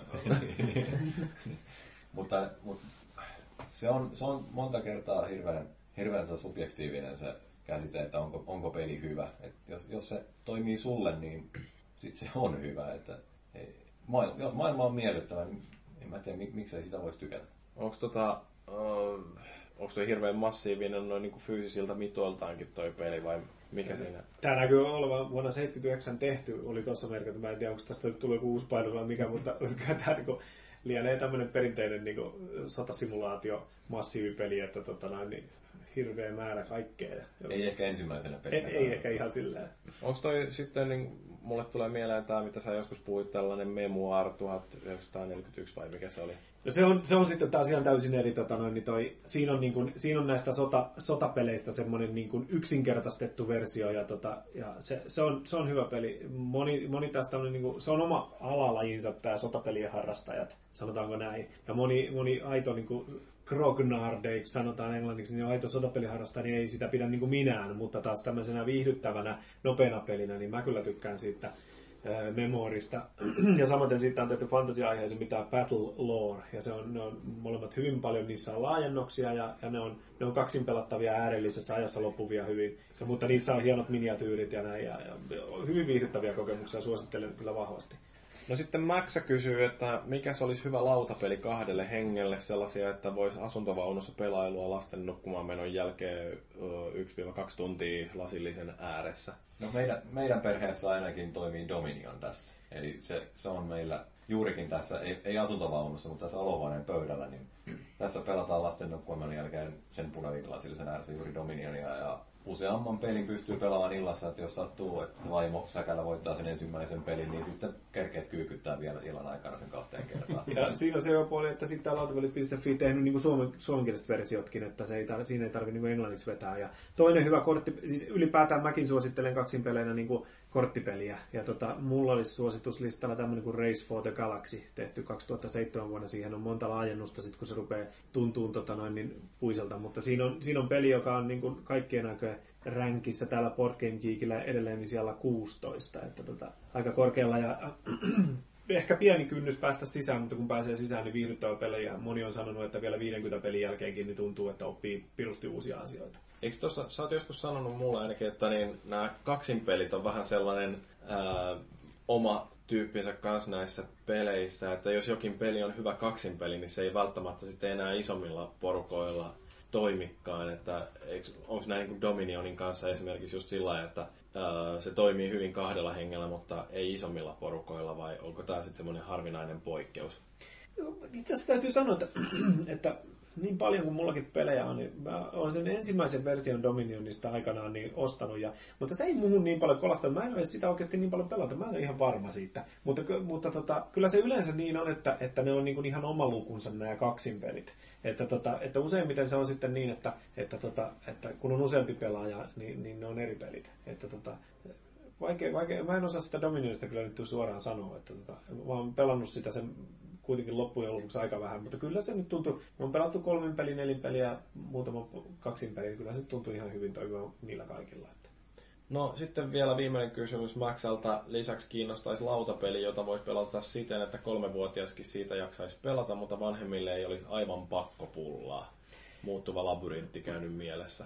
No tota, se on kyllä vähän, toi 3V on jo mun mielestä jo tosi tosi pieni kyllä sitten, että mitä mä muistelen omia lapsia, minkä ikäisenä ne on niin kuin pelannut, niin, niin ei ne kyllä ihan vielä noin nuorena, että siellä oli hyviä lastenpelejä silloin aikanaan, niin, mitä meillä on pelattu, niin tota, joku kilpikonna, mikähän Turtle Race, kilpikonna, joku, joku rallityylinen juttu. Se oli ihan mielenkiintoinen, miten lapset jakso pelata. Ja sitten tämä legendaarisesta muistipelistä, mistä on miljonääriversio, on, mä oon pelannut pikkujannuna joskus äidin kanssa lippupeliä, missä oli maiden lippu, aina kaksi kappaletta maiden lippua, lyödään ne laatat pöydälle ja käännellään aina kaksi kerrallaan, jos ne on samat, niin saat pitää. Niin tästä teki Rainer Knitsia, eh, tota, yksi kuuluisa suunnittelija, niin teki semmoisen version, missä oli se oli joku lohikäärmeen luola tai joku muu. Eli siinä sama, periaate oli ihan tämä lippupelijuttu, mutta siinä oli lisätvistinä se, että jos sä käänsit kaksi samaa, sä sait ne pitää, mutta sitten siellä oli sellaisia arvokkaampia laattoja. Plus, että sitten siellä oli, välillä tuli hämähäkkejä, jotka muutti sitä tilannetta, niistä tuli niinku miinuksia. Ja sitten tota, lohikäärmeet, jotka niinku lopetti sen kokonaan vai mitä. Mutta siinä oli tämmöinen pari lisätwistiä, että niinku lapset tykkäs pelata, ja muistipelit on tosi kehittäviä lapsille. Mutta sitten siinä oli aikuisellekin se oma pikku twistinsä, kun se, just siitä tuli se, että sitä tavallaan jakso aikuinenkin pelata. Meillä oli hauska kokemus muuten lasten kanssa tästä kilpikonna reisistä, kun siinä oli ideana se, että siinä pelataan, siinä on viisi värillistä kilpikonnaa ja pelaamalla sen tietyn värisen kortin sen värinen kilpikonna liikkuu eteenpäin, mutta kaikki saa pelata kaikkia kortteja sä, ja ainoastaan sinä tiedät, minkä värinen kilpikonna sinulla on. Ja idea onkin se, että jos sä pelaat liikaa sitä omaa väriä, niin kaikki tietää sen, mikä se on. Se oli opettavaista lapsille, kun ne aina pelasi sitä omaa kilpikonnaa, ja sitten ihmetteli, kun siellä on myös kortteja, millä pääsee takaisinpäin. Ihmetteli, kun isi ja äiti peräsi heti perään niitä taaksepäin, sitten ne näytti naamaa, joka oli rotta, rotta ilmeellä ja ihmetteli, että mistä ne tiesi, että se oli meidän. Ja, ja sitten tosiaan niin toi ty- tytön kanssa pelattiin, joka on kaksi vuotta vanhempi, ja se aina jäi vähän kiinni siitä, mikä sillä oli. Ja sitten ensimmäisen kerran, kun poika otettiin mukaan peliin, niin, niin tota, sille jaettiin ne kortit ja aloitettiin selittämään sääntöjä, että nyt sulla on tässä se sinun värisi, että älä kerro meille, mikä se on poika katsoo vähän aikaa, en mä halua pelata punaisella. Sitten jäätiin uudet kortit ja se ilutti, taas tuli punainen. Sitten todettiin, että nyt on vähän opettelemista vielä säännöissä, että kun sitä ei pitäisi sanoa. Sitten tietysti toinen, toinen mitä aina, aina voi sanoa, kun lautapelejä harrastusta aloittelee, niin voi sanoa karkassonne, ja tässäkin tapauksessa toimii, eli lasten karkassonne. Se on ainakin Geekin mukaan, äänestäjien mukaan, niin 80 prosenttia suosittelee sitä 3-4-vuotiaille. Mm. Eli se on mitä Juri sanoi, että, että ei pidä aliarvioida sitä, mm. mitä ne lapset oppii. Että hyvä tapa on se, että pelata itse ja ottaa se lapsi mukaan kattelen siihen ja pikkuhiljaa, mm. että tota, siitä lähtisi. Silloin tulee juuri niitä pelejä, mitä sitten aikuinenkin jaksaa pelata. Ja tuosta on helppo siirtyä siihen aikuisten versioon, kun kokeilin tuota ensin. Miten, miten luulette, voisiko olla siellä mitään tekemistä niin kuin suhteessa, että jos on pitkä setappi, niin sitten niin sit se on jo aikuisille. Et lyhyt setup olisi niin kuin, vähän niin kuin vinkkinä, että, että Joo. Niin lasten peli. Kyllä, kyllä, ehdottomasti. Että. Ja muutenkin se, se, tota, se setup-aika, niin sehän nyt on aina vähän ongelma näissä lautapeleissä. Että, että tota, sama melkein pätee siihenkin, että jos haluat jollekin sun kaverille esitellä, että joka ei ole ehkä ihan sitä mieltä, mutta haluaisi vähän kokeilla, niin parempi ottaa joku sellainen peli, missä on lyhyt setup ja joka on nopea opettaa. Mm. Tai sitten toinen vaihtoehto on se, että tekee itse se setupin, setupin etukäteen. Ja siinäkin on hauska, että tässä vuosien varrella oppinut, että on monia eri tapoja opettaa peliä. Kyllä se nyt ehdottomasti paras on se, että ruveta vaan pelaa mm. ja sanoa, että nyt ei tiedetä kaikki sääntöjä, mutta selitetään tässä lennosta, niin se on paljon mielekkäämpää, kun pääsee heti tekemään. No just niin mun avopuolisolle opetin runepaudin ihan silleen, että jos sä alaspäin niin sanoit, että nyt ei nyt ei puhuta säännöstä yhtään mitään, että lähdetään saman tien pelaamaan, ja kyllähän sen pikkuhiljaa oppii. Että. Mm. Ja joku Arkham Horror, joka on myös semmoinen, niin setup kestää tunnin tyyliin. Niin kuin ennen kuin päästään pelaamaan, niin se on myös semmoinen, niin kuin, että älä viitti lukea sääntöjä. Että kyllä, jos, kyllä sä sen opit viimeistään kolmannen pelikerran jälkeen. Ja tuossa huomasi tuossa meidänkin pelaamissa peleissä heti sen, että tämä ohjeita luki parisivullista ja ne oli silleen aika abstrakteja selityksiä, että heti kun että ei niistä oikein saanut mitään silleen selkeää irti. Sitten kun alettiin pelaamaan, niin sinne mennyt 5-10 minuuttia, niin hommat alkoi tajuakin. Nimenomaan sitten se näytetään, mitä tapahtuu. Niin Kyllä, kyllä. Ja itse asiassa se on hassua. Meillä on nykyään tullut enemmän sitä ongelmaa, että, että tota noin, niin koska ei haluta tu- uusissa peleissä tuhlata sitä aikaa siihen niin kuin liialliseen sääntöjen lukemiseen, niin tuppaa menee nykyään niin, että me opetellaan hyvin nopeasti ne säännöt, sitten ruvetaan pelaa, ja pelin aikana tarkistellaan ja huomataan niitä, ja parhaimmillaan lähes joka kerta, kun on se peli pelattu, niin sen jälkeen mennään sinne Porkeen kiikkiin katselemaan vähän lisää niitä juttuja, ja todetaan, että tämä meni väärin, tämä meni väärin, ja tämä meni väärin, mutta ei se nyt aina haittaa sitä menoa. Niin. Keskeytyssä kävisi näin, että nyt ollaan niin kuin, niin kuin sanoi, mitä 17 17 pelikertaa. pelikertaa, ja mä muistan, että joskus keväällä oli aika rankat keskustelut tyyliin silleen, että kun huomattiin, että oikeasti nyt ollaan verty ihan vituksi tämä koko homma, niin sitten on pakko ottaa vähän takapakkia. Mutta nyt on hyvä, kun alkaa sitten Hartsokan tota, tavallaan niin pelottominen alkaa loppumaan, eli päästään vihdoin, vihdoin viime finaaliin, ja sitten alkaa Hartsokan kanssa toimia niin pelaajina, niin, niin tota, nyt me tiedetäänkin jo aika hyvin. Kiitos Hartsokan siis erittäin harrastuneisuuden tyylin, että hän paljon lukee niitä sääntöjä, ja se on tärkeääkin, että pelataan oikein, koska monet monessa, monissa, monissa peleissä on paljon tätä ongelmaa, että, että ne säännöt on hyvin niin kuin tulkinnanvaraisia, eli ne olisi kauhean mahtavaa, kun ne pyrittäisiin vähän niin kuin amerikkalaisille selittämään, että, niin kuin, että älä pistä kissaa mikroaltuuniin ja minkä takia. Joo, meillä olisi varmaan juttua vaikka kuinka paljon vielä lautapeleistä meillä jäi kokonaan käsittelemättä muun muassa iOS tai yleensä näillä äh, tablettilaitteilla pelattavat pelit. Ehkä niihin voidaan palata sitten, kun seuraavan kerran kokoonnutaan tämän pöydän ympärille, mutta mä luulen, että nyt on sellainen hyvä hetki ruveta paketoimaan tätä keskustelua ja siirtyä vahitellen tonne lopputoimiin. Meille voi tästä jaksosta ja kaikista meidän aikaisemmista jaksoista lähettää edelleen palautetta meidän foorumilla. Meille voi pistää postia osoitteeseen podcast.konsolifin.net. Meidät löytää Twitteristä tunnuksella Kofin podcast ja myöskin Facebookista facebook.com kautta konsolifin.podcast. Nämä on kaikki sellaisia kanavia, joita pitkin meille voi lähettää palautetta ja me luetaan palautetta, oli se sitten kiittävää tai vähän kriittisempää ja sitten sen jälkeen me kirotaan kaikki haukkujat ja tehdään edelleen samaa paskaa, mitä aina tähänkin asti. Mutta onko mitään sellaisia helposti unohtuvia viimeisiä sanoja, mitä haluatte heittää vielä tähän ennen kuin hyvästellään meidän kuulijat ja jäädään odottelemaan ensi viikon jaksoa? Ei muuta kuin, että muistakaa, että pelejä löytyy myös laudalta. Hmm. Pippeli. ja myös se. niin. Joo, mitäs valuikin? Ei mitään, tämä on ihan mielenkiintoinen uusi maailma ja täytyy perehtyä lisääkin, kunhan vaan löytyy seuraa. Joo, se on lautapelien ongelma, että siihen tarvitaan niitä oikeita kavereita. Mutta joo, siis mulle oikeastaan jäi tästä mieleen tämä taikapiiritermi, että ensi kerralla kun tulee sellainen tilanne, että joku rupeaa mesomaan siitä, että miten äh, videopelit on epärealistisia tai aiheuttaa väkivaltaa tai muuta tällaista, niin voitte sitten opastaa tätä teille niuhottajaa, että niin tieteellisessä diskurssissa käytetään tällaista termiä kuin taikapiiri ja me videopeliharrastajat tai yleensäkin peliharrastajat ymmärretään, että mikä tämän taikapiirin merkitys on. Mielenkiintoinen aspekti. Kyllä, ja lautapelaajille kerron, että jos aiot telakoitua kaverisi kanssa, niin älä katso silmiin. Joo. Tämä oli jakso numero 81. Kiitos kuuntelijat, kiitos Valuiki, kiitos myöskin meidän vierailijat Hartsukka, Hukkapätkä ja Japipoju. Mä olin Jyri ja ensi kertaan asti pitäkää nopat ilmassa.